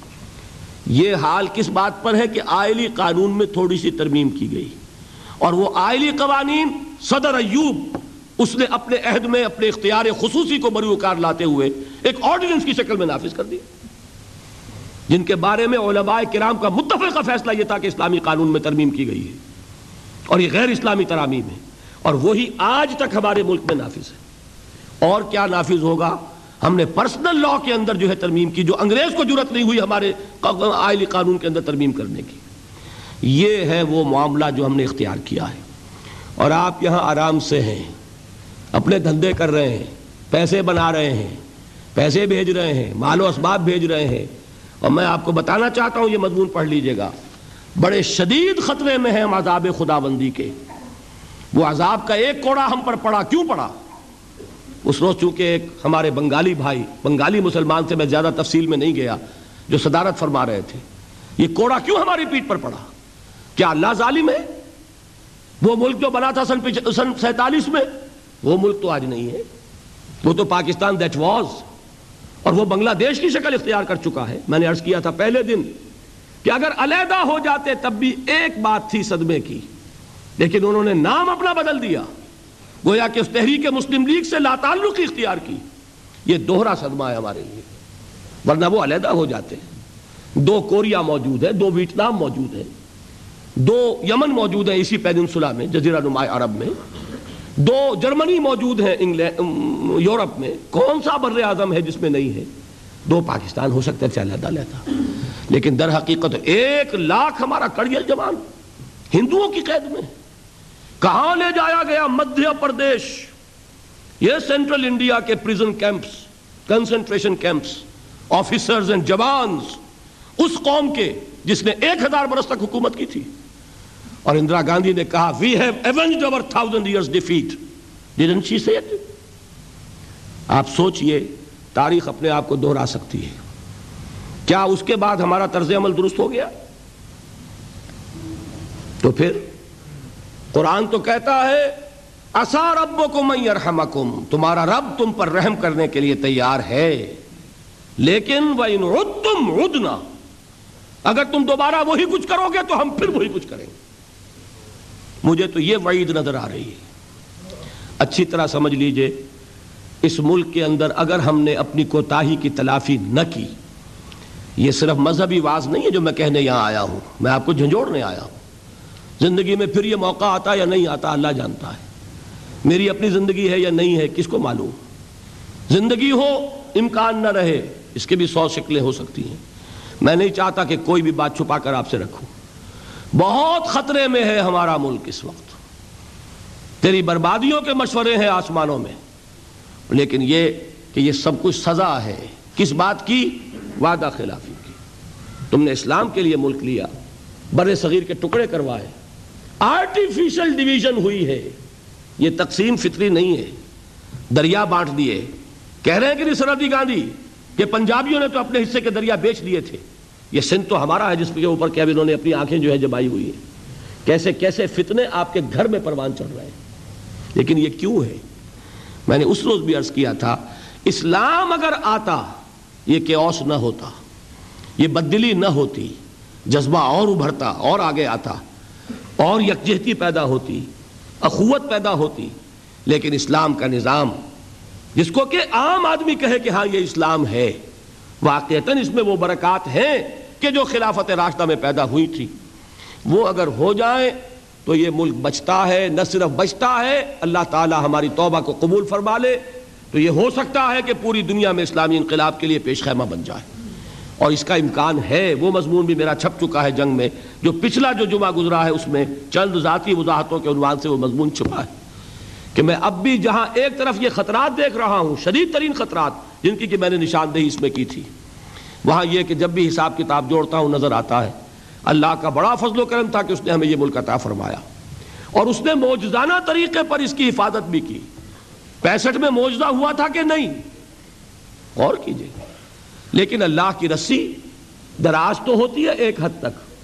اس وقت اس نے موجزے سے بچایا اور اکہتر میں دو ٹکڑے کر دیے۔ کیوں؟ پچیس برس بیت چکے تھے ہماری نافرمانی اور وعدہ خلافی کو۔ ایک کوارٹر آف اے سینچری آپ کہیں گے چوبیس، سوا چوبیس برس ہوئے تھے۔ سوا چوبیس برس شمسی مساوی ہے پچیس برس قمری کے۔ قمری حساب سے پورے پچیس برس ہو چکے تھے، جبکہ یہ سن اکہتر کا ڈبیکل ہوا ہے۔ اس وقت جبکہ کوارٹر سینچری گزر چکی تھی ہماری وعدہ خلافی پر، اس کے بعد پھر چودہ برس بیت چکے۔ پندرواں سال جا رہا ہے۔ اللہ بہتر جانتا ہے، توفیق ہوتی ہے کہ نہیں ہوتی۔ لیکن میں اس وقت صرف حقیقت نفاق کے موضوع پر تقریر کر رہا ہوں۔ یہ نفاق ہے، میں نے حدیثیں سنائی تھی وہ لے جائیے کرائیٹیرین۔ نفاق کی تین علامتیں۔ جب جو بولے جھوٹ بولے، وعدہ کرے، خلاف ورزی کرے۔ امانت رکھوائی جائے، امانت صرف پیسے کی نہیں ہوتی۔ امانت اختیارات کی بھی ہوتی ہے۔ آپ کا افسر بیٹھا ہوا اس کے پاس اختیارات ہیں۔ وہ امانت داری سے استعمال کر رہا ہے یا جانبداری سے کر رہا ہے؟ کنبرا پروری کر رہا ہے یا یہ کہ حقدار کو اس کا حق دے رہا ہے؟ یہی تو خیانت ہے اور کیا ہے؟ ایک شخص ہے جس کے پاس کوئی پولیٹیکل آفس ہے، کوئی وزیر اعلیٰ ہے، کوئی کچھ ہے۔ کیا وہ امانت داری کے ساتھ اپنے فرائض سر انجام دے رہا ہے؟ اس کو دیکھ لیجیے۔ حضور نے تو فرمایا، المستشار و موتمن جس سے مشورہ مانگا جاتا ہے اس کے پاس بھی امانت رکھوائی جاتی ہے۔ آپ سوچئے، آپ نے فرمایا، ان المجالس بالامانات۔ ایک مجلس میں بیٹھے ہیں، اس کا راز امانت ہے۔ یہ نہیں کہ دوسری مجلس میں گئے تو اس کی باتیں کھول دیں۔ یہ خیانت ہم میں سے کون نہیں کر رہا؟ یہ جو ہمارا کردار کا جز بن چکا ہے، یہ در حقیقت میرے نزدیک وہ سزا ہے۔ فَآقَبَهُمْ نِفَاقًا فِي قُلُوبِهِمْ۔ إِلَى يَوْمِ يَلْقَوْنَهُ بِمَا أَخْلَفُ اللَّهَ مَا وَعَدُوهُ وَبِمَا كَانُوا يَكْسِبُونَ بسبب اس خلاف ورزی کے، اس وعدے کے کہ جو انہوں نے اللہ سے کیا تھا، اور بسبب ان کے جھوٹ کے، ان کے دلوں میں اللہ تعالیٰ نے اب نفاق ڈال دیا ہے۔ یہ ہے اس، کسی کو شعور ہے اس نفاق کا؟ یہ ہے وہ غیر شعوری نفاق، جس کی زد میں ہم میں سے ہر شخص ہے انڈیویجولی بھی اور جس کی زد میں اس وقت پوری مسلمان قوم. میں بقیہ دنیا کے مسلمانوں کے بارے میں یہ نہیں کہہ رہا. کوئی ملک اسلام کے نام پر نہیں بنا. ملک پہلے سے موجود تھا، آزاد ہو گیا. پاکستان تو موجود نہیں تھا پہلے سے. واحد ملک ہے پوری دنیا میں جو اسلام کے نام پر اثر نو بنا ہے. لہذا وہاں وعدہ خلافی جو ہوگی، اس کی سزا بہت سخت ہوگی. آپ حضرات کو اپنی جگہ پر ہر ہر شخص کو سوچنا چاہیے۔ ہم کہاں کھڑے ہیں؟ کیا کر رہے ہیں؟ حالات کدھر جا رہے ہیں؟ اور جس کو بھی دلچسپی ہو وہ یہ مضمون حاصل کرے۔ کاپیاں کرا لیجیے، پڑھیے۔ ویسے یہ ہے کہ جنوری کے مساق میں انشاءاللہ تعالی یہ چھپ بھی جائے گا۔ بہرحال میں نے نفاق کے بارے میں جو کچھ میرے مطالعے کا حاصل ہے، غور و فکر کا، قرآن سے، احادیث سے، نفاق کا انجام آپ کو بتا دیا، نفاق کی حقیقت بتا دی، نفاق کی قسمیں بتا دی اس کو اعتقادی نفاق کہہ لیں اور اور عملی نفاق کہہ لیں یا شعوری اور ارادی نفاق اور غیر شعوری اور غیر ارادی نفاق وہ غیر ارادی نفاق کے قرآن مجید سے جو دو قسمیں سمجھ میں آئی وہ میں نے آپ کے سامنے رکھ دی۔ اس سے اللہ تعالی ہمیں اپنی پناہ میں رکھے۔ ایک حصہ اس موضوع کا رہ گیا ہے لیکن میں اب اس وقت گفتگو ختم کروں گا۔ اس لیے کہ وعدہ یہی کیا تھا کہ دو گھنٹے سے زیادہ تقریر نہیں ہوگی اور پھر سوالات کے میں کچھ جوابات دینے کی کوشش کروں گا۔ ایک حصہ رہ گیا ہے۔ وہ ایمان کے موضوع کا بھی ایک سوال رہتا ہے ابھی۔ وہ انشاءاللہ تعالی میں کوشش کروں گا کہ آخری دن میں یہ جو بھی حصے رہ گئے ہیں جن کا مجھے احساس ہو جائے گا، انہیں جمع کرنے کی کوشش کروں۔ وہ یہ ہے کہ اگر نفاق کے مرض سے بچنا ہو تو کیا کریں؟ اور اگر انسان اپنے گریبان میں جھانکے، دل کو ٹٹولے اور محسوس ہو کہ نفاق ہے، تو کیا کرنا چاہیے؟ یعنی یہ کہ میڈیکل اصطلاح میں پریونشن کیا ہے؟ تحفظ کیا ہے؟ Prevention is better than cure پہلا تو طریقہ یہی ہوتا ہے ہمیشہ، آج کے دور میں کہ مرض کو ہو نہیں مت دو تو نفاق سے بچنے کا راستہ کیا ہے؟ نمبر ایک، اور اگر خدا نے خواستہ یہ چھوت لگ گئی ہو انفیکشن ہو گئی ہے تو کون سا اینٹی بایوٹک ہے اس کا؟ اس کے لیے پھر علاج کون سا ہے؟ ان دونوں چیزوں کا جواب میں دوں گا، اس ایمان کے ساتھ شامل کر کے۔ میں نے بتایا تھا کل آپ کو کہ ایک سوال ایک صاحب نے کیا تھا اور میں نے محسوس کیا کہ اس کا جواب میرے ذمے ہے کہ وہ ایمان حقیقی کہاں سے ملتا ہے؟ اس کا طریقہ کیا ہے؟ یہ دونوں چیزیں تقریباً مثبت اور منفی پہلو سے ایک ہی سوال کے دو رخ ہیں۔ حقیقی ایمان، یقین قلبی والا ایمان کیسے ملے؟ یا نفاق سے کیسے بچیں؟ یا نفاق اگر ہو تو اس کا ازالہ کیا ہے؟ اس موضوع پر انشاءاللہ تعالیٰ پھر گفتگو کروں گا۔ اب میں دعا کر رہا ہوں۔ اللہم طہر قلوبنا من النفاق۔ اے اللہ، ہمارے دلوں کو نفاق سے پاک کر دے۔ وَأَعْمَالَنَا مِنَ الرِّيَا اور اے اللہ، ہمارے دلوں میں، ہمارے اعمال میں سے ریاکاری نکال دے۔ وَأَلْسِنَتَنَا مِنَ الْكَذِبِ اور ہماری زبانوں کو پاک کر دے جھوٹ سے۔ وہ جھوٹ کے جو نقطہ آغاز بنتا ہے اس مرض نفاق کا۔ وہ ہمارے ہمارے دلوں کو نفاق سے پاک کر، ہمارے اعمال کو ریا سے پاک کر، ہماری زبانوں کو جھوٹ سے پاک کر۔ وَآعْيُنَنَا مِنَ الْخِيَانَةِ اور اے اللہ، ہماری آنکھوں کو خیانت سے بچا۔ یہ اللہ تعالی ہمیں توفیق عطا فرمائے۔ اور ہمیں منافقین میں سے نہ بنائے، مومنین صادقین میں سے ہونے کی توفیق عطا فرمائے اور ہمیں دین کے تقاضوں کو سمجھ کر فہم و شعور کے ساتھ، ایک فیصلہ کن ارادے کے ساتھ ادا کرنے کی توفیق عطا فرمائے۔ بارک اللہ لی ولکم فی القرآن العظیم و نفعنی ویاکم بالآیات و ذکر الحکیم۔ خواتین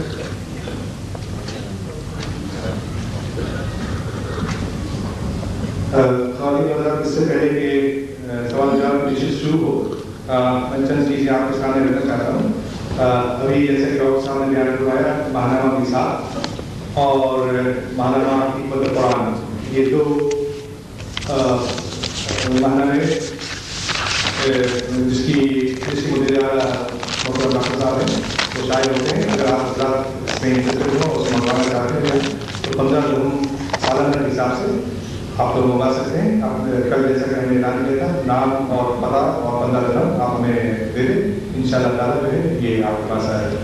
دوسری چیز یہ ہے دونوں پرچوں کے تو تیس ہو جی جائے ہاں دو بچوں کی چیزیں مانا حکمت قرآن کے پندرہ دن اور مانا نظام کے پندرہ دن یہ بائی ایئر جو ہے پر آئے گا بائی ایئر اور بہت سارے لوگ ابھی دے رہے ہیں مانا نظام ان کو اس کا علم ہوگا کہ وہ پندرہ تاریخ تک جو ہے عام طور پر مل جاتا ہے۔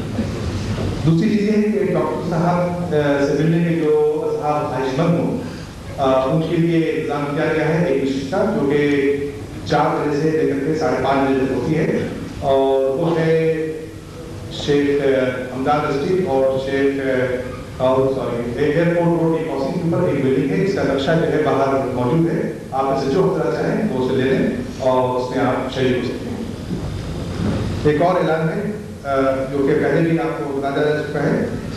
جناب مسٹر جانسن کے متعلق۔ جن جو کہ مسلمان ہو چکے ہیں جن کا نام اللہ فاروق ہے وہ بائیس دسمبر کو بروز اتوار آٹھ بجے شب یہیں پر تقریر پڑھیں گے، کریں گے، جس کا عنوان ہوگا اسلام، امریکہ میں یہ ایڈیٹر ہیں، مورزین آف اسلام، نیو یارک کے، اور بہت بہت سارے دوسرے پیپرس ہیں، اس کے ہیں۔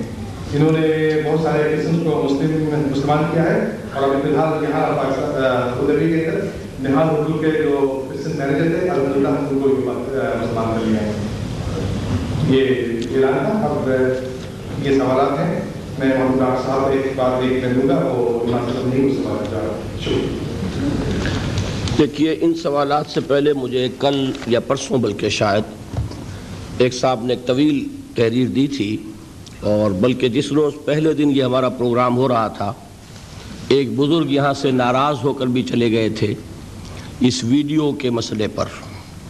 تصویر کا مسئلہ چونکہ ہمارے ہاں بڑا ایک حساس قسم کا مسئلہ ہے، تو میں چاہتا ہوں کہ اس کے ضمن میں پہلے اپنی بات پوری طرح آپ کو بتا دوں۔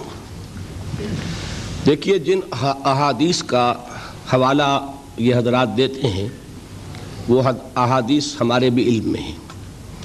لیکن ان احادیث میں تصویر کشی سے منع کیا گیا ہے۔ جس وقت یہ حضور نے حکم دیا ہے، اس وقت ہاتھ سے تصویر بنتی تھی۔ لہذا اس کے بارے میں تو یہ فیصلہ کن ہے یہ؟ کہ وہ حرام ہے۔ ہاتھ سے جاندار شے کی تصویر بنانا۔ حدیث میں یہ الفاظ بھی آتے ہیں کہ قیامت کے دن کہا جائے گا، اب اس میں جان بھی ڈالو۔ تم نے گویا کہ اللہ تعالیٰ کی نقل کی کہ تم نے جاندار چیز بنائی تو اللہ نے تو جان ڈالی تھی، اب جان ڈالو اس کے اندر جان۔ تو ہاتھ سے جب آدمی کوئی چیز بناتا ہے تو ایک تخلیق ہے اس کی جو وہ خود اپنے ہاتھ سے بنا رہا ہے۔ کیمرہ اس وقت نہیں تھا۔ عکس ہے یہ، اس وقت نہیں تھا۔ لہذا اس کا صد فیصد اطلاق ایک دم اس پر کر دینا، وہ بات درست نہیں ہوگی، سوچنا پڑے گا کہ آیا اس پر بھی اس کا اطلاق ہوتا ہے یا نہیں۔ حدیث صحیح اور حدیث کا اطلاق ہاتھ سے بنائے جانے والے مجسمے ہو اسکلپچر جو ہوتا ہے، بت بنائے جاتے ہیں مجسمے۔ اور ہاتھ سے بنائی جانے والی جانداروں کی تصاویر پر صد فیصد ہو جائے گا۔ اب جب کیمرے کا ایجاد ہوا ہے، تو پھر علماء کو اشتہاد کرنا پڑا کہ آیا انہی احادیث کا اطلاق اس پر بھی ہوگا یا نہیں؟ اس میں دیکھیے، بر صغیر پاک و ہند کے علماء کا عام معاملہ یہ رہا ہے کہ وہ بہت محتاط رہیں تقوا کا اصول یہ ہے کہ جہاں ذرا بھی شک ہو، وہاں سے بچو۔ یہ صحیح ہے۔ ان کا طرز عمل تو یہ ہے، مثال کے طور پر لاؤڈ سپیکر ایجاد ہوا تو فتویٰ یہ تھا کہ نہ اس پر اذان ہو سکتی ہے، نہ اس پر خطبہ دیا جا سکتا نئی چیز تھی۔ پتہ نہیں یہ اس کی اپنی آواز ہوتی ہے یا کوئی اور آواز بنتی ہے۔ سائنس تو ظاہر بات ہے کہ ہمارے علماء نے تو نہیں پڑھی تھی۔ لہذا ایک فتویٰ آپ کے علم میں ہوگا کہ لاؤڈ سپیکر پر نہ اذان جائز، نہ لاؤڈ سپیکر پر نماز جائز، نہ لاؤڈ سپیکر پر خطبہ جائز۔ لیکن آخر اس کے بعد کیا ہوا؟ آج ہے کچھ علماء، کہیں کہیں کوئی شاز جو اب بھی اس پر عمل کر رہے ہیں۔ باقی یہ کہ خود ان سے نسبت رکھنے والے جنہوں نے وہ فتویٰ دیا تھا، آج ان کی مساجد میں اذانیں بھی ہو رہی ہیں، خطبے بھی ہو رہے ہیں، نمازیں بھی ہو رہی ہیں لاؤڈ سپیکر پر۔ یہ اللہ کی طرف سے ایک ایجاد ہے۔ اسے آپ استعمال نہیں کریں گے تو نقصان کس کا ہوگا؟ آپ بات پہنچا سکتے ہیں، ایک لاکھ کے مجمع کو پہنچا سکتے ہیں، تو کیوں نہ پہنچائیں اس کے ذریعے سے؟ اسی طرح کا معاملہ ہے کیمرے کا۔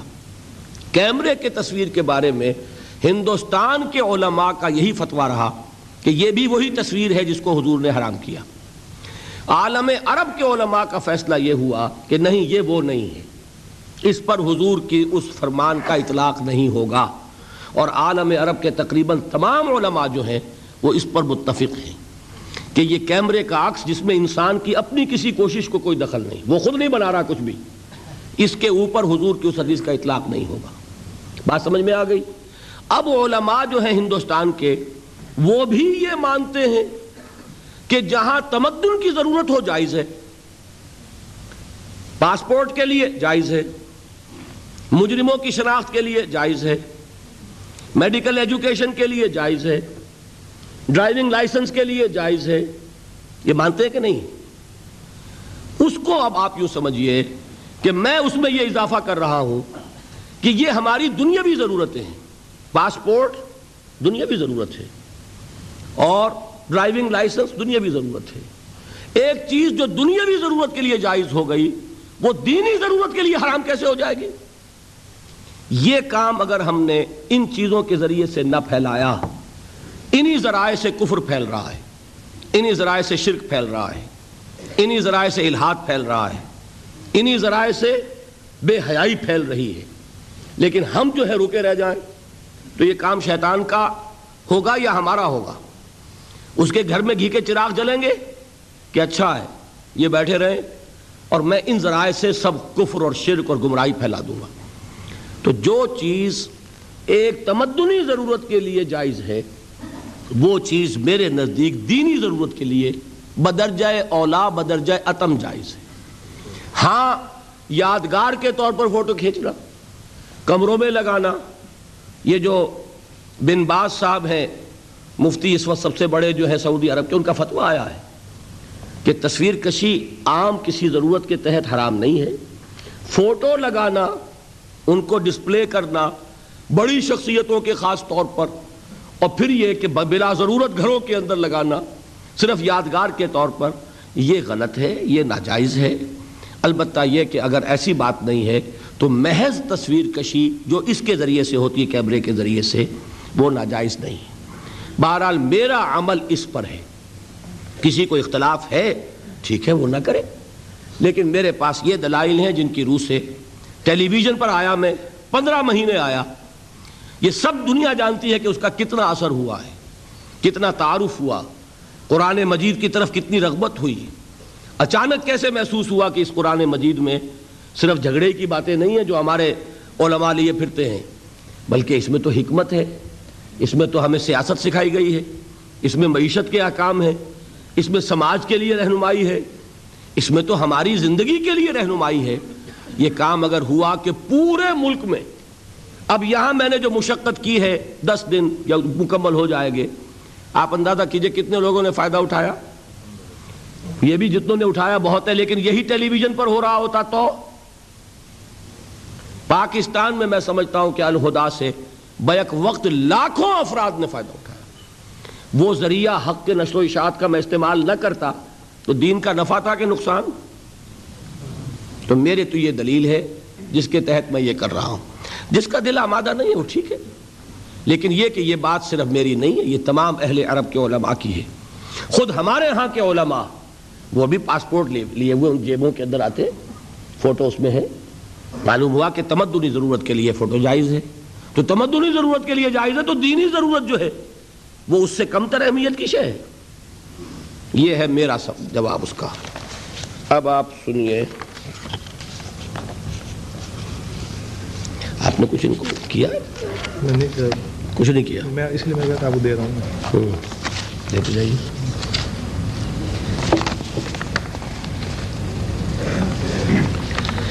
سطر کے بارے میں بتائیں کیا حکم ہے؟ تالاب میں اکٹھے نہانا ہاف نے کر پہن کر کیا جائز ہے؟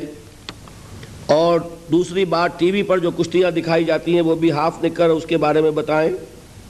اگر سودی کھاتا بینک میں ختم کرا دیا جائے، تو کیا رقم لے کر کسی دوسرے کو بطور مدد دے سکتے ہیں یا بینک ہی میں رہنے دیں؟ سیاست کا مقصد کیا ہے؟ کون سی سیاست جس کا آپ ذکر کر چکے ہیں؟ بھائی، یہ ایک ایک آدمی اتنا لمبا پرچہ سوالات لکھے گا تو پھر تین گھنٹے چاہیے ایک پرچے کو حل کرنے کے لیے۔ قرآن کی آیت وسیلے کے بارے میں یہ آیت کا مفہوم کیا ہے؟ دیکھیے، ان میں سے جن باتوں کا میں جواب دے سکتا ہوں اس وقت وہ یہ ہے کہ سطر کا حکم واقعی ہم میں سے ہر شخص کو معلوم ہونا چاہیے۔ پہلے یہ کہ سطر کہتے کسے؟ سطر یہ ہے کہ جسم کے کچھ حصے ایسے ہیں جو شریعت کی روح سے ہر حال میں ڈھکے رہنے چاہیے۔ سوائے شوہر کے لیے بیوی بیوی کے لیے شوہر۔ یہ تو چونکہ قرآن نے کہا ہننا لباس الکم و انتم لباس اللہ ہننا ان کے لیے تو کوئی سطر نہیں ہے۔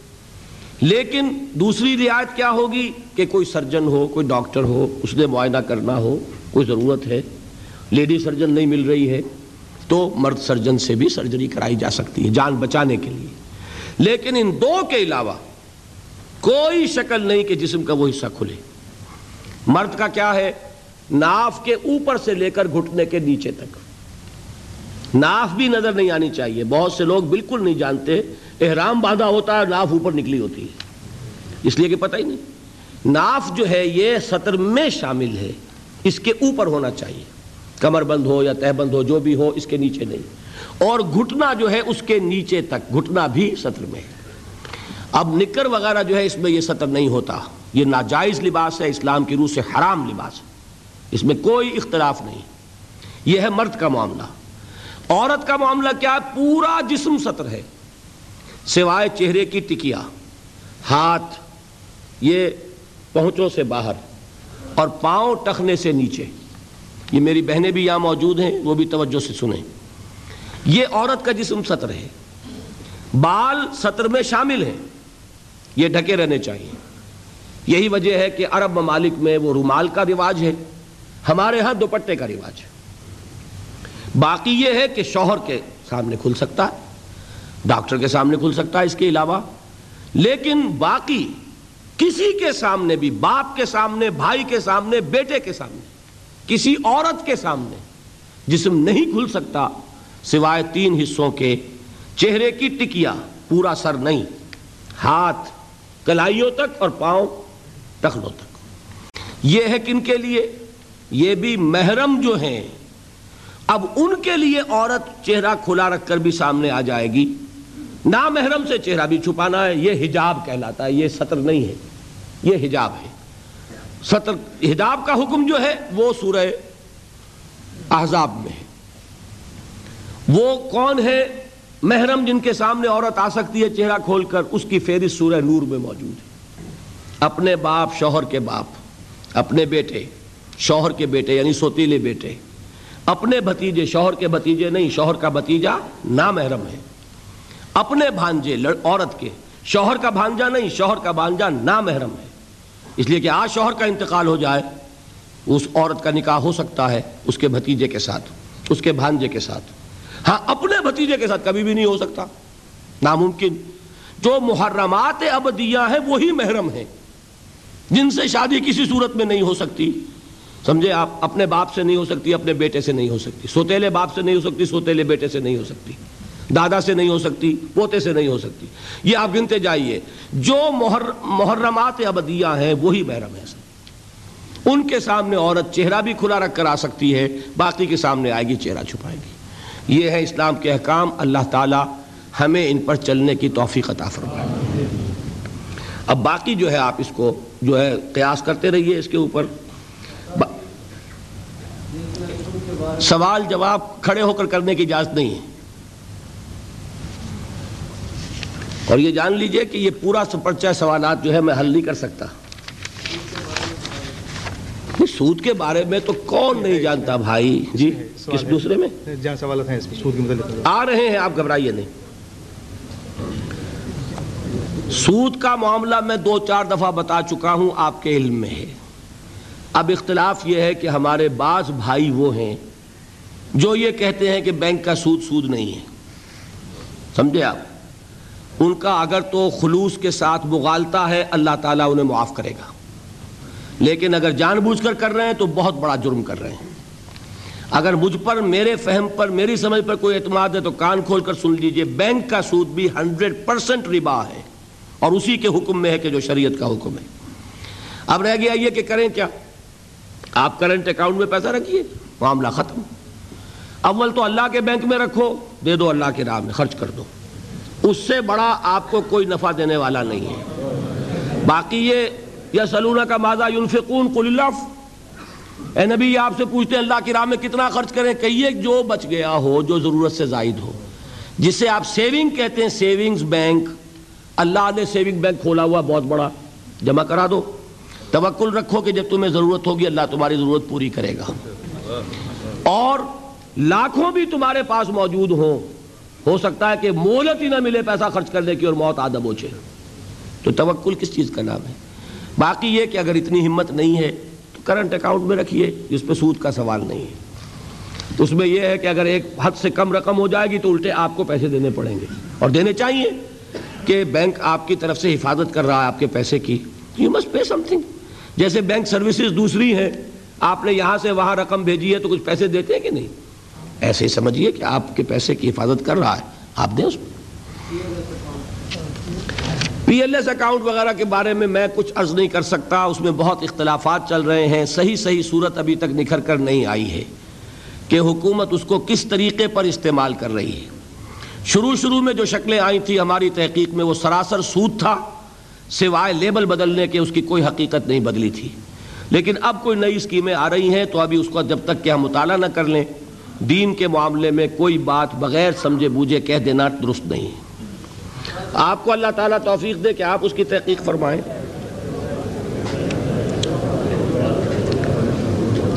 آپ نے ایمان کو نو طرح سے واضح کیا۔ کیا یہ نو کا ہنسا قرآن یا حدیث میں ہے یا پہلے کسی عالم نے استعمال کیا یا آپ کی اپنی تحقیق؟ بھائی، نو کا ہنسا میں نے کہاں استعمال کیا؟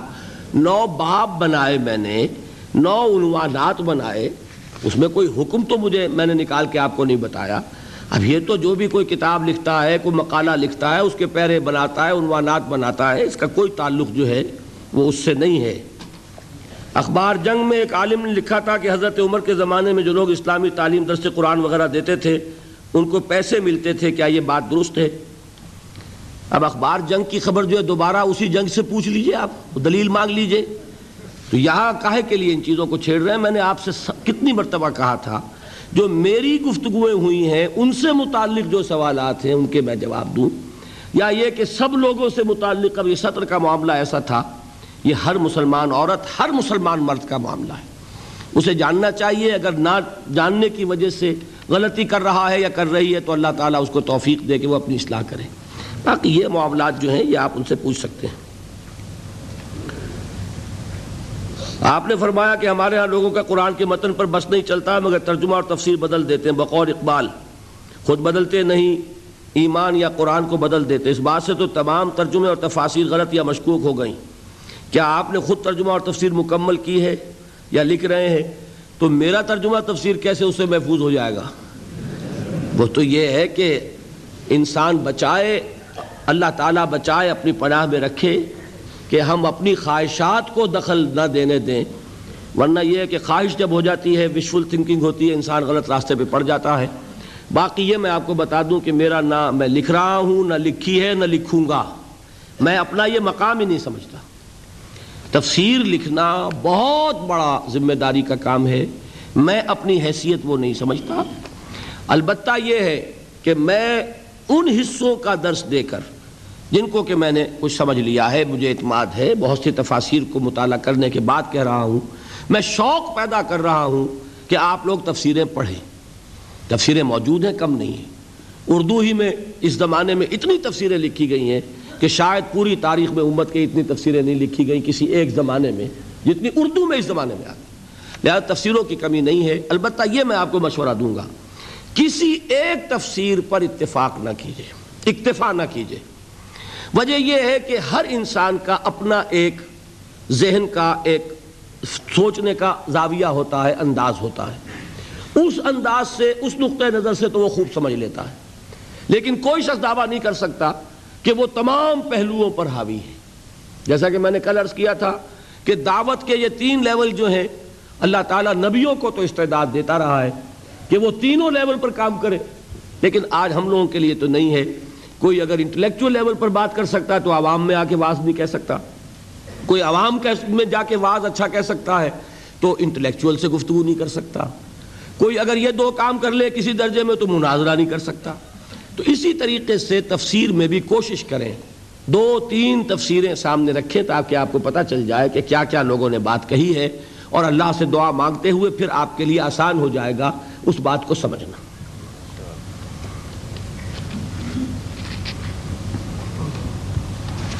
عربی میں انقلاب کو سورا یا انتفاضہ کہتے ہیں۔ ان حفاظہ میرا خیال ہے۔ تو کیا یہ لفظ قرآن یا حدیث میں حفاظ اسلام کے متعلق استعمال ہوا یا نہیں؟ یہ تو مجھ سے پوچھنے کی بجائے آپ کوئی بھی قرآن مجید کے الفاظ کی فہرست دیکھ لیتے، پتہ جل جاتا یہ نہیں آیا۔ اس میں مجھ سے پوچھنے کیا بات تھی؟ عام خیال ہے کہ آدمی اچھے کام خدا کی مرضی اور برے کام شیطان کی مرضی سے کرتا ہے۔ کوئی ایسا کام بھی ہے جو انسان اپنی مرضی سے کرتا ہو؟ مرضی تو آپ ہی کی ہے دونوں طرف۔ شیطان ورغلاتا ہے، کرتے آپ ہیں، مرضی آپ کی ہے۔ اور نیکی کا ارادہ آپ کرتے ہیں، اللہ توفیق دیتا ہے۔ تو ہر چیز میں یہ دونوں فیکٹر شامل ہیں۔ کیا یہ درست ہے کہ بعض علماء نے علامہ اقبال کے خلاف کفر یا شرک کا فتویٰ دیا تھا؟ مجھے اس کی تحقیق نہیں ہے، لیکن سنا ہے کہ علامہ کی زندگی میں لاہور کے ایک عالم دین نے وہ کچھ اس طرح کا فتویٰ دیا تھا، لیکن ان کے فتوے کو کوئی مسلمانوں میں قبول نہیں حاصل ہوا۔ آپ نے بڑی تحقیق کر کے مشکات کی حدیث تلاش کی کہ رسول کی ہر بات سنو اور عمل کرو۔ رسول کے علاوہ کسی ایک ایسے عالم کا نام بتائیں جس کی ہر بات سنو اور عمل کرو ہو، نہیں، ہرگز نہیں۔ رسول کے بعد عالم تو کیا؟ حضرت ابو بکر نے دعویٰ نہیں کیا کہ میرا ہر حکم ماننا ہے۔ بلکہ حضرت ابو بکر رضی اللہ تعالی عنہ کے ہاتھ پر جب بیعت خلافت ہوئی ہے، تو جو تقریر آپ نے کی وہ کیا تھی؟ کہ مسلمانوں، اگر میں سیدھا چلوں تو میری اطاعت تم پر فرض ہے۔ میں ٹیڑھا ہو جاؤں تو مجھے سیدھا کرنا فرض ہے۔ تو کوئی شخص حضور کے بعد اطاعت مطلقہ کا ڈیمانڈ نہیں کر سکتا۔ کسے باشد ابو بکر نہیں کر سکتا تو اور کون کرے گا؟ اب جو بھی اطاعت ہے اللہ اور اس کے رسول کے دائرے کے اندر اندر ہے۔ اللہ کے حکم کے خلاف کسی کی اطاعت نہیں۔ لا طاعت لمخلوق فی معصیت الخالق۔ حضور نے فرمایا کہ اگر ہماری شریعت میں انسان کو سجدہ کرنا جائز ہوتا تو میں بیوی کو حکم دیتا کہ شوہر کو سجدہ کرے۔ اس درجے تک ہے۔ لیکن شوہر بھی اگر اللہ کے حکم کے خلاف حکم دے تو مسلمان بیوی نہیں مانیں گی شوہر کہ نماز نہ پڑھو۔ شوہر کہ نفلی روزے سے روک سکتا ہے شوہر، لیکن فرض روزہ رمضان کا ہے، نہ شوہر روک سکتا ہے، نہ اس کا باپ روک سکتا ہے۔ اور وہ وہ اگر عورت مانتی ہے اس کے حکم کو، تو وہ خود اپنے ایمان کی کمزوری کا ثبوت دیتی ہے۔ اچھا جی۔ اگر کسی معاشرے میں مومنین صادقین کی غالب اکثریت موجود نہیں ہے، تو کیا انقلاب کے ذریعے نافذ کیے ہوئے اسلامی نظام کے ساتھ وہی معاملہ نہیں ہوگا؟ جو نماز آرڈیننس کے ساتھ ہوا۔ اور اگر مومنین صادقین کی غالب اکثریت موجود ہے تو کیا پھر کسی ایکٹیو آرم کانفلکٹ کی ضرورت باقی رہ جائے گی؟ دیکھیے، یہ سوال متعلق ہے جبکہ میں تقریر کر چکوں کہ ان کہ اس دین کو قائم کرنے کا، اقامت دین کا طریقہ کار کیا ہے؟ اس کے بعد یہ سوال پیدا ہوگا۔ ہو سکتا ہے کہ اس سے پہلے ہی آپ کو اس کا جواب مل جائے انشاءاللہ اسی تقریر میں۔ حدیث نبوی سے ثابت ہے کہ زندگی با جماعت گزارو، آپ ایک جماعت میں دس سال گزارنے کے بعد جماعت سے نکلے، کیوں؟ زیادہ سے زیادہ آپ کا کسی بات پر اختلاف ہو سکتا تھا، جبکہ اصحابہ کرام اختلاف ہونے کے باوجود جماعت سے علیحدہ نہیں ہوتے تھے۔ جماعت سے نکلنے کا آپ کے پاس شرعی عذر کیا ہے؟ دیکھیے، جماعت سے نکلنے کا اور لازم ہو جاتا ہے نکلنا۔ کب؟ جبکہ آپ کی رائے دیانتن یہ ہو کہ وہ جماعت غلط راستے پر پڑ گئی ہے۔ اب اس کے ساتھ دینا سوائے عصبیت اور تعصب کی اور کوئی شے نہیں ہوتی۔ ہو سکتا ہے کہ آپ کو غلطی لگی ہو۔ جماعت صحیح ہو، آپ کو غلطی لگی ہو۔ لیکن دیانتن اگر آپ نے یہ سمجھا ہے کہ جماعت غلط راستے پر چل پڑی ہے، تو پہلے سمجھانا لازم ہوگا۔ اپنی بات سکھان، اس کے، ان کے سامنے رکھنی لازمی ہوگی۔ اور پھر بھی یہ محسوس ہو کہ وہ نہیں ماننے کو تیار، تو چھوڑنا واجب ہوگا۔ غلط کا ساتھ کیسے دیں گے ہم؟ غلط کا ساتھ جو ہے وہ نہیں دیا جا سکتا۔ ہاں خلافت راشدہ میں غلطی کا امکان نہیں تھا، راشدہ خلافت۔ ابو بکر، عمر، علی، عثمان رضی اللہ تعالیٰ عنہ۔ اس کے بعد تو آپ کو معلوم اختلاف ہو گیا۔ اس اعتبار سے اچھی طرح سمجھا کریں ہر معاملے کو۔ اگر آپ کوئی جماعت موجود ہے، دس جماعتیں ہیں دین کا کام کرنے والی، جو اصل طریقہ ہوگا پریگمیٹک پریکٹیکل وہ کیا ہے؟ پہلے آپ تلاش کیجیے ان میں سے جس جماعت پر دل ٹھک جائے۔ آپ اس کا ساتھ دیں۔ نئی جماعت بنانا گناہ ہوگا۔ اگر کسی جماعت پر جو موجود ہے، آپ کا دل ٹھک رہا ہے کہ یہ ٹھیک ہے، لوگ صحیح ہے طریقہ کار صحیح ہے، صحیح رخ پر کام کر رہے ہیں، تو علیحدہ جماعت بنانا فتنہ ہے۔ لیکن اگر فرض کیجیے کسی کا نہیں دل ٹھکتا، کسی پر، تو اب اس کے لیے لازم ہو جائے گا۔ جس کا کسی پر دل نہیں ٹھک رہا تو وہ سکرات ہو گیا نا۔ جو بتا رہا اس میں یہ غلطی، اس میں یہ غلطی، اس میں یہ غلطی۔ تو معلوم ہوا کوئی بہت صاحب فکر ہے، بہت بلند اس کے پاس خیالات ہے علم ہے، تو اب اس پر لازم ہو جائے گا کہ اب کھڑا ہو۔ اور بتائے کہ اس کے پاس کیا طریقہ ہے؟ لوگوں کو کال کرے فرض کیجیے کہ آپ کسی جماعت میں شریک ہو گئے۔ آپ کو محسوس ہوا کہ یا تو میں غلط سمجھا تھا اس وقت، یا یہ کہ یہ جماعت اب غلط رخ پر چلی گئی ہے۔ دونوں حالتوں میں اس جماعت کو چھوڑنا واجب ہوگا۔ سمجھانے کے بعد۔ اسلامی ریاست میں خروج جائز ہے، اگر جائز ہو تو اس کی شرعی حیثیت کیا یہ بھی میری اس آخری تقریر سے متعلق سوال ہے انشاءاللہ۔ خروج خروج کے متعلق ہے یہ۔ مجلس شورا سے آپ کے نکلنے کی کیا وجہ تھی؟ کیا یہ بہتر نہ تھا کہ آپ حکومت کے اندر رہ کر جہاد کرتے ہیں؟ دیکھیے وہی بات۔ میں شورا میں گیا کیوں؟ کہ میں سمجھتا تھا کہ میں اگر مشورہ دیتا ہوں اپنی مسجد کے ممبر سے کھڑے ہو کر کہ یہ کیجیے، یہ نہ کیجیے، یہ غلط ہے۔ یہ نہ کیجیے۔ تو اگر مجھے موقع مل رہا ہے کہ میں قریب سے جا کر مشورہ دے سکوں، تو میں گیا۔ حالانکہ آپ کو معلوم ہے کہ سیاسی جو بھی ذہن رکھنے والے لوگ تھے، وہ نہیں گئے کہ مارشاء اللہ کے ساتھ تعاون ہو رہا ہے۔ میں نے کیا سوچا کہ بہرحال چاہے مارشاء اللہ صحیح ہے یا غلط ہے، اس وقت موجود ہے۔ ڈی فیکٹو وہ حکومت ہے۔ اس کے ہاتھوں خیر بھی آ سکتا ہے، شر بھی آ سکتا ہے۔ اگر ہم خیر کے لیے کوشش کر سکے تو کیوں نہ کریں؟ میں گیا۔ لیکن دو باتیں ایسی ہوئیں جس کے بعد مجھے چھوڑنا پڑا۔ نمبر ایک یہ کہ اس کے لیے پارلیمنٹ کا رولز آف پروسیجر بنا دیے گئے، جبکہ اس کا اختیار تھا نہیں۔ وہ صرف ایک ایڈوائزری باڈی تھی، کو مشورہ دینے کی پوزیشن میں تھی، بس۔ یہ نہیں کہ جو بات پاس کر دے وہ نافذ ہو جائے۔ لیکن رولز آف پروسیجر کیا ہیں؟ وہی جو پارلیمنٹ کے ہوتے ہیں، جو سورن ہوتی ہے۔ نتیجہ یہ کہ وقت ضائع ہوتا ہے۔ یہ پوائنٹ آف آرڈر ہو رہا ہے۔ یہ پوائنٹ آف پریسٹیج ہو رہا ہے۔ یہ کوئی پرسنل فلاں ہو گئی ہے۔ یہ ایڈجنمنٹ موشن ہے۔ یہ سارا کا سارا وقت ضائع ہوتا تھا، کام کی بات ہی نہیں ہوتی تھی۔ جب کام کی بات آتی تھی تو فرماتے تھے ہمارے صدر صاحب کہ اس ریزولوشن پر ایک سو ساٹھ افراد بولنا چاہتے ہیں۔ ہمارے پاس چار گھنٹے ہیں۔ تو چار چھکے چوبیس، دو سو چالیس، ڈیڑھ منٹ ہر ایک کو ملے گا، کھڑے ہو جائیں۔ اب بتائیے وہ ڈیڑھ منٹ میں کیا آدمی بات کرے اور کیا نہ کرے۔ دوسرے لوگ جو پرانے ہیں پارلیمنٹیرین وہ ڈیڑھ کے تین بنا لیتے تھے۔ وہ چیختے رہتے تھے، سب صاحب بیٹھ جائیے بیٹھ جائیے۔ بس ایک منٹ جی یہ بات اور وہ پانچ منٹ لے جاتے تھے۔ اور ہم ڈیڑھ کا بھی سوا میں چاہتے تھے کہ ختم ہو جائے۔ تو کیا بات کر؟ میں نے کہا it's sheer wastage of time nothing else number ایک تو یہ۔ نمبر دو یہ کہ ضیاء صاحب نے جب دوسرے سیشن کا آغاز کیا انوگریشن کی، تو اس کے اندر یہ کہا کہ یہی میرے پولیٹیکل پروسیس کا آغاز ہے۔ میں نے ان سے کہا کہ اس کا مطلب یہ کہ اب جو یہاں بیٹھا ہے وہ آپ کا پولیٹیکل الائی ہے، آپ کا ساتھی ہے سیاسی، یہ پوزیشن میں قبول کرنے کو تیار نہیں۔ میں صرف مشورہ دینے کے لیے تو آ سکتا تھا، جو پوزیشن ابتدائی تھی۔ اب آپ نے اس کی شکل بدل دی ہے۔ میں آپ کا سیاسی حلیف بننے کے لیے تیار نہیں۔ تو وہ میں نے سلام کیا، واپس آ گیا۔ کالو سلام۔ بس جی آج میرا خیال ہے کافی ہے۔ یا اور کریں۔ لائی دیکھیے ذرا سوال، دیکھیے کس قدر مختصر سوال کیا ہے۔ تصوف کیا ہے؟ اس کی تشریح اور مفہوم کی وضاحت فرمائیے۔ اب آپ اس کو رکھیے، اگلے سال جب آپ بلائیں گے تو ایک تقریر اس پر کروں گا انشاءاللہ۔ دو گھنٹے۔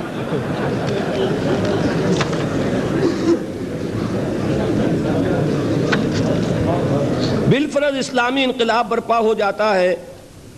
تو اسلامی معاشرے میں بینکاری کا نظام کیا ہوگا جبکہ بین الاقوامی بینک بہرحال سودی کاروبار کرتے ہیں اور بینکوں کو بہرحال ان سے لین دین رکھنا پڑے گا؟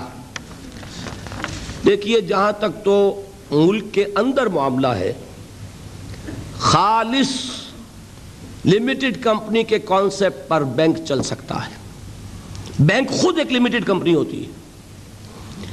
اس میں سے جو کسی کو قرض دے، اس کے اندر بھی اس کے ساتھ حساب رکھے۔ نفع نقصان کا، جیسا کہ اب کوئی کوشش ہو رہی ہے۔ میں نے کہا نا کہ کیا ہوتی ہے یہ؟ ابھی میں نے اسٹڈی نہیں کیا۔ اور جو نفع ہو، آج تو بڑا آسان ہے۔ ایک روپے نے ایک سال میں کیا کمایا؟ آپ کے دس ہزار روپے دس مہینے تک رہے، آپ کا اتنا حصہ بن گیا۔ کسی کے دو سو روپے دو دن تک رہے، اس کا یہ حصہ بن گیا۔ جو جس کا حصہ بنتا ہے، وہ اس کو پہنچا دیجیے۔ شریعت اس میں رکاوٹ نہیں بنے گی۔ اللہ اللہ خیر صلی اللہ۔ تو make it a limited company in full sense باقی رہ گیا بین الاقوامی سطح پر. اس کے کئی طریقے ہوتے ہیں. ایک بارٹر کا سسٹم ہوتا ہے. جنس کے بدلے جنس دیجیے. مبادلہ کیجیے. اللہ اللہ خیر صلی اللہ. ایک یہ بھی ہوتا ہے کہ کوئی ملک اگر آپ کو مدد دیتا ہے، فرض کیجیے. وہ کیوں دیتا ہے؟ آپ کی ہمدردی میں دیتا ہے کہ اپنے غرض کو دیتا ہے؟ اپنے غرض کو دیتا ہے. اگر آپ کی واقعی کوئی طاقت بن گئی اور حیثیت ہو، تو وہ آپ کے پیچھے پھریں گے کہ بغیر سود کے لے لو بابا. حاضر ہیں۔ یہ دیتے کہ نہیں دیتے لیکن اگر آپ ہو ہی جائیں بھکاری اور لے کر جو اپنی کشکول پھریں اور آ کر جو ہے فخر کریں کہ ہم نے تو پانچ بلین مانگے تھے، قرض دیکھو ہمیں بارہ بلین دے دیے۔ اس پر فخر ہو رہا ہے۔ اگر یہ حیثیت آپ اختیار کر لیں گے تو پھر پوزیشن اور ہے۔ لیکن یہ کہ اپنے وسائل کے اندر جینا سیکھیے۔ کوئی آرٹیفیشل جو ہے اپنے اندر آسائشیں اور اپنی جو اکانومی جس کو کہ ہم کہتے ہیں کہ بہت، وہ بہت ہی ہندوستان کی اور پاکستان کی اکانومی میں فرق ہے، تو وہ کیا ہے کہ ہم نے آرٹیفیشل ساری ڈیولپمنٹ کی ہے، قرضوں پر کی ہے۔ ہماری اس اکانومی کی جڑیں جو ہیں ہماری اپنی زمین کے اندر گہری اتری ہوئی نہیں ہیں۔ انقلابی کو رجیم آئے گی تو وہ اس اعتبار سے چلے گی۔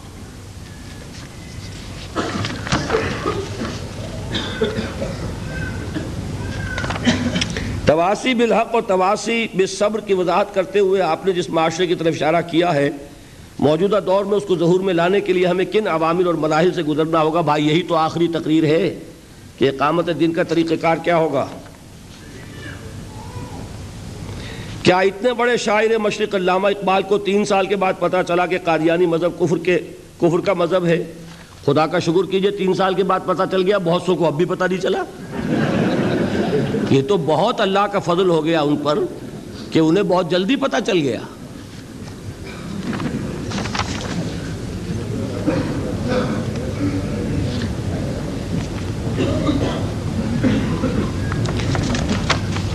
بعض حضرات کو قطب شمالی کی فکر بڑی ہے۔ وہاں کیا ہوگا؟ اپنے جانے کا کوئی امکان وہاں نہیں ہے۔ لیکن یہ کہ وہاں کیا ہوگا؟ دیکھیے، اس مسئلے کو سمجھ لیجیے، قطب شمالی پر اگر چھ دن، چھ مہینے کا دن اور چھ مہینے کی رات ہے، تو کیا چھ مہینے آدمی سویا رہتا ہے اور چھ دن، چھ مہینے جاگتا ہے؟ یہ نہیں ہے نا۔ کوئی نہ کوئی نظام الاوقات وہ بناتے ہیں اپنا، جاگتے ہیں، سوتے ہیں، پھر جاگتے ہیں، پھر سوتے ہیں۔ اس کے ساتھ ہی کوئی نظام الاوقات بن سکتا ہے۔ جہاں ضرورت پیدا ہوتی ہے، اس کا حل نکل آتا ہے۔ چونکہ صحابہ کرام کے زمانے میں ضرورت نہیں تھی تو ہمیں قرآن میں حدیث میں تو اس کا حل نہیں ملے گا۔ میں نے آپ کو بتایا تھا کہ حضرت معاذ ابن جبل سے حضور نے کیا فرمایا تھا؟ جب یمن کا گورنر بنا کے بھیجا، کوئی مسئلہ سامنے آ جائے، پہلے قرآن اس میں نہیں ہے، پھر حدیث اس میں بھی نہیں ہے، تو پھر اشتہاد کرو۔ اشتہاد کرنا ہوگا۔ میں نے جہاں تک مجھے یاد ہے، میں نے جو قطب شمالی وغیرہ کے بارے میں جو پڑھا تھا کہ افق پر کچھ روشنیاں نمودار ہوتی ہیں، جن کو اوروراز کہتے ہیں۔ اس کے مطابق وہ اپنا جو ہے نظام الاوقات بناتے ہیں۔ اگر یہ صحیح ہے تو اس کے مطابق بن جائے گا۔ اگر یہ نہیں، بالفرض بالفرض۔ تو یہ معاملہ جو ہے اشتہاد علماء اس پر کریں۔ اور میں یہ کہتا ہوں کہ آج یہ مسئلہ پیدا ہوا ہے تو آج ہمارے پاس کمیونیکیشن کے وسائل اتنے ہو چکے ہیں کہ اگر کوئی شہر چاہے تو مکے کے ساتھ اپنا نظام بنا لے۔ مکے کی فجر کے ساتھ فجر پڑے، مکے کے عشاء کے ساتھ عشاء پڑے کوئی مشکل کام ہے۔ تو یہ یہ چیزیں ہوں گی علماء کے سوچنے کی اشتہاد کرنے کی۔ آپ خام خواہ دبلے ہو رہے ہیں۔ آپ ان معاملات کو جب آپ پر آئے، اس پر سوچئے۔ واقعہ معراج نبی جسمانی اور روحانی ہے یا صرف روحانی؟ نہیں، یہ تو ہمارے ایمان کا اور اعتقاد کا معاملہ ہے۔ روحانی سفر کی کوئی ایسی اہمیت نہ ہوتی جس طریقے سے قرآن نے بیان کیا ہے۔ حضور صلی اللہ علیہ وسلم بجسد ہی شریف اپنے جسم اتھر کے ساتھ ہی گئے ہیں۔ اور اللہ تعالیٰ نے انہیں مشاہدہ کرایا ہے۔ وہ جسمانی ہے صرف روحانی نہیں۔ پانچ منٹ اور۔ اچھا ایک سوال ہوا تھا کہ ایمان بالقلب کیسے حاصل ہو؟ آپ نے جواب میں کہا تھا کہ عربی گرامر پر اس حد تک عبور حاصل کیا جائے کہ قرآن مقدس کا ترجمہ ڈائریکٹ سمجھ میں آ سکے۔ مگر کروڑوں مسلمانوں کو دیکھیے اس کا میں نے آج بھی آپ سے عرض کیا کہ اس کا جواب میرے ذمے ابھی ہے۔ وہ میں انشاءاللہ تعالیٰ جوڑوں گا۔ ایک یہ کہ نفاق سے کیسے بچا جائے اور ایک یہ کہ ایمان حقیقی کیسے حاصل کیا جائے۔ انشاءاللہ آ جائے گا یہ بعد میں۔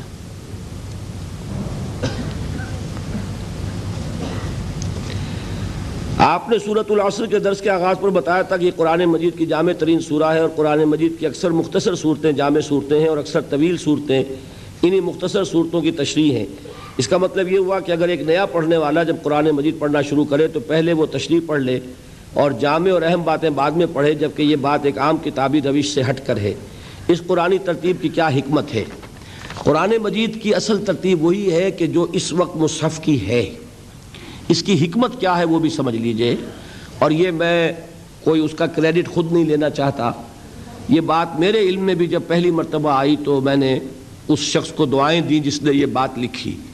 اور وہ کون ہے؟ وہ ایک نو مسلم ہے، محمد مارمڈیوک اکتھال۔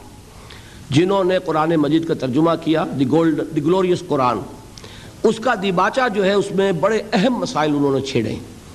تو یہ مسئلہ میرے علم میں نہیں ہے، میرا علم محدود ہے۔ ہو سکتا ہے کہ ہمارے سابق علماء نے بھی لکھا ہو، لیکن میرے علم میں پہلی مرتبہ مارمڈیوک پکتھال کے اس ترجمے سے یہ بات سامنے آئی کہ دیکھیے، جب قرآن نازل ہوا، تو ابھی ایمان کی دعوت دینی تھی لوگوں کو۔ شریعت کا مرحلہ بعد میں آنا تھا۔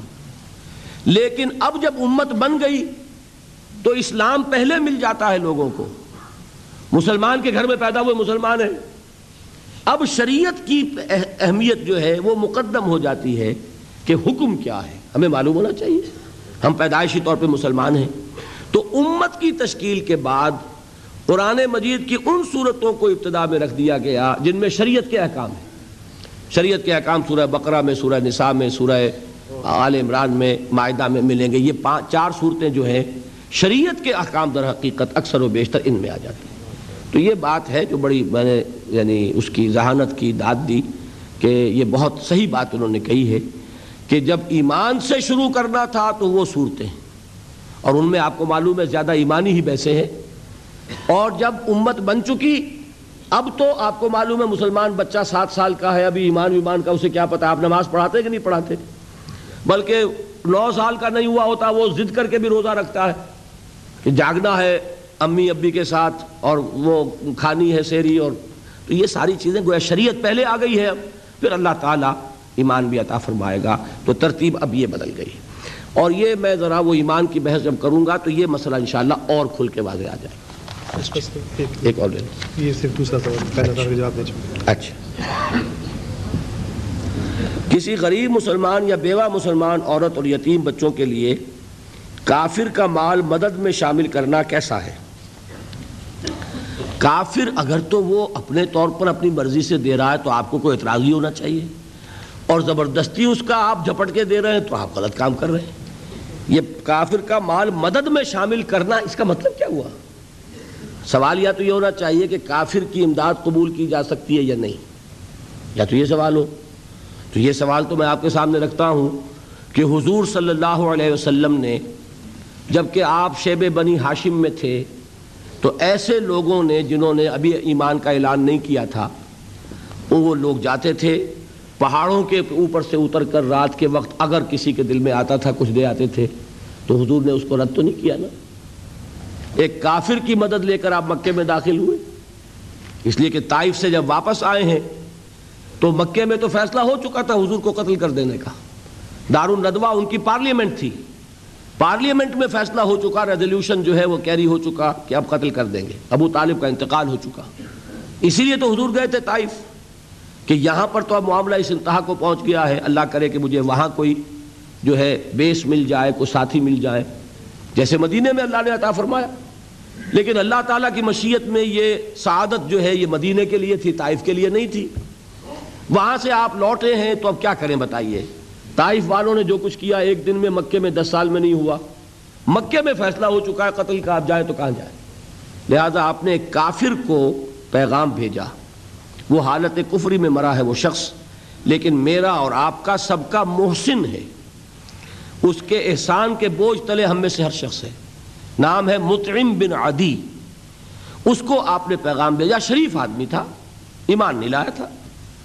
کہ اگر تم مجھے اپنی امان میں لے لو تو میں مکے میں داخل ہو جاؤں۔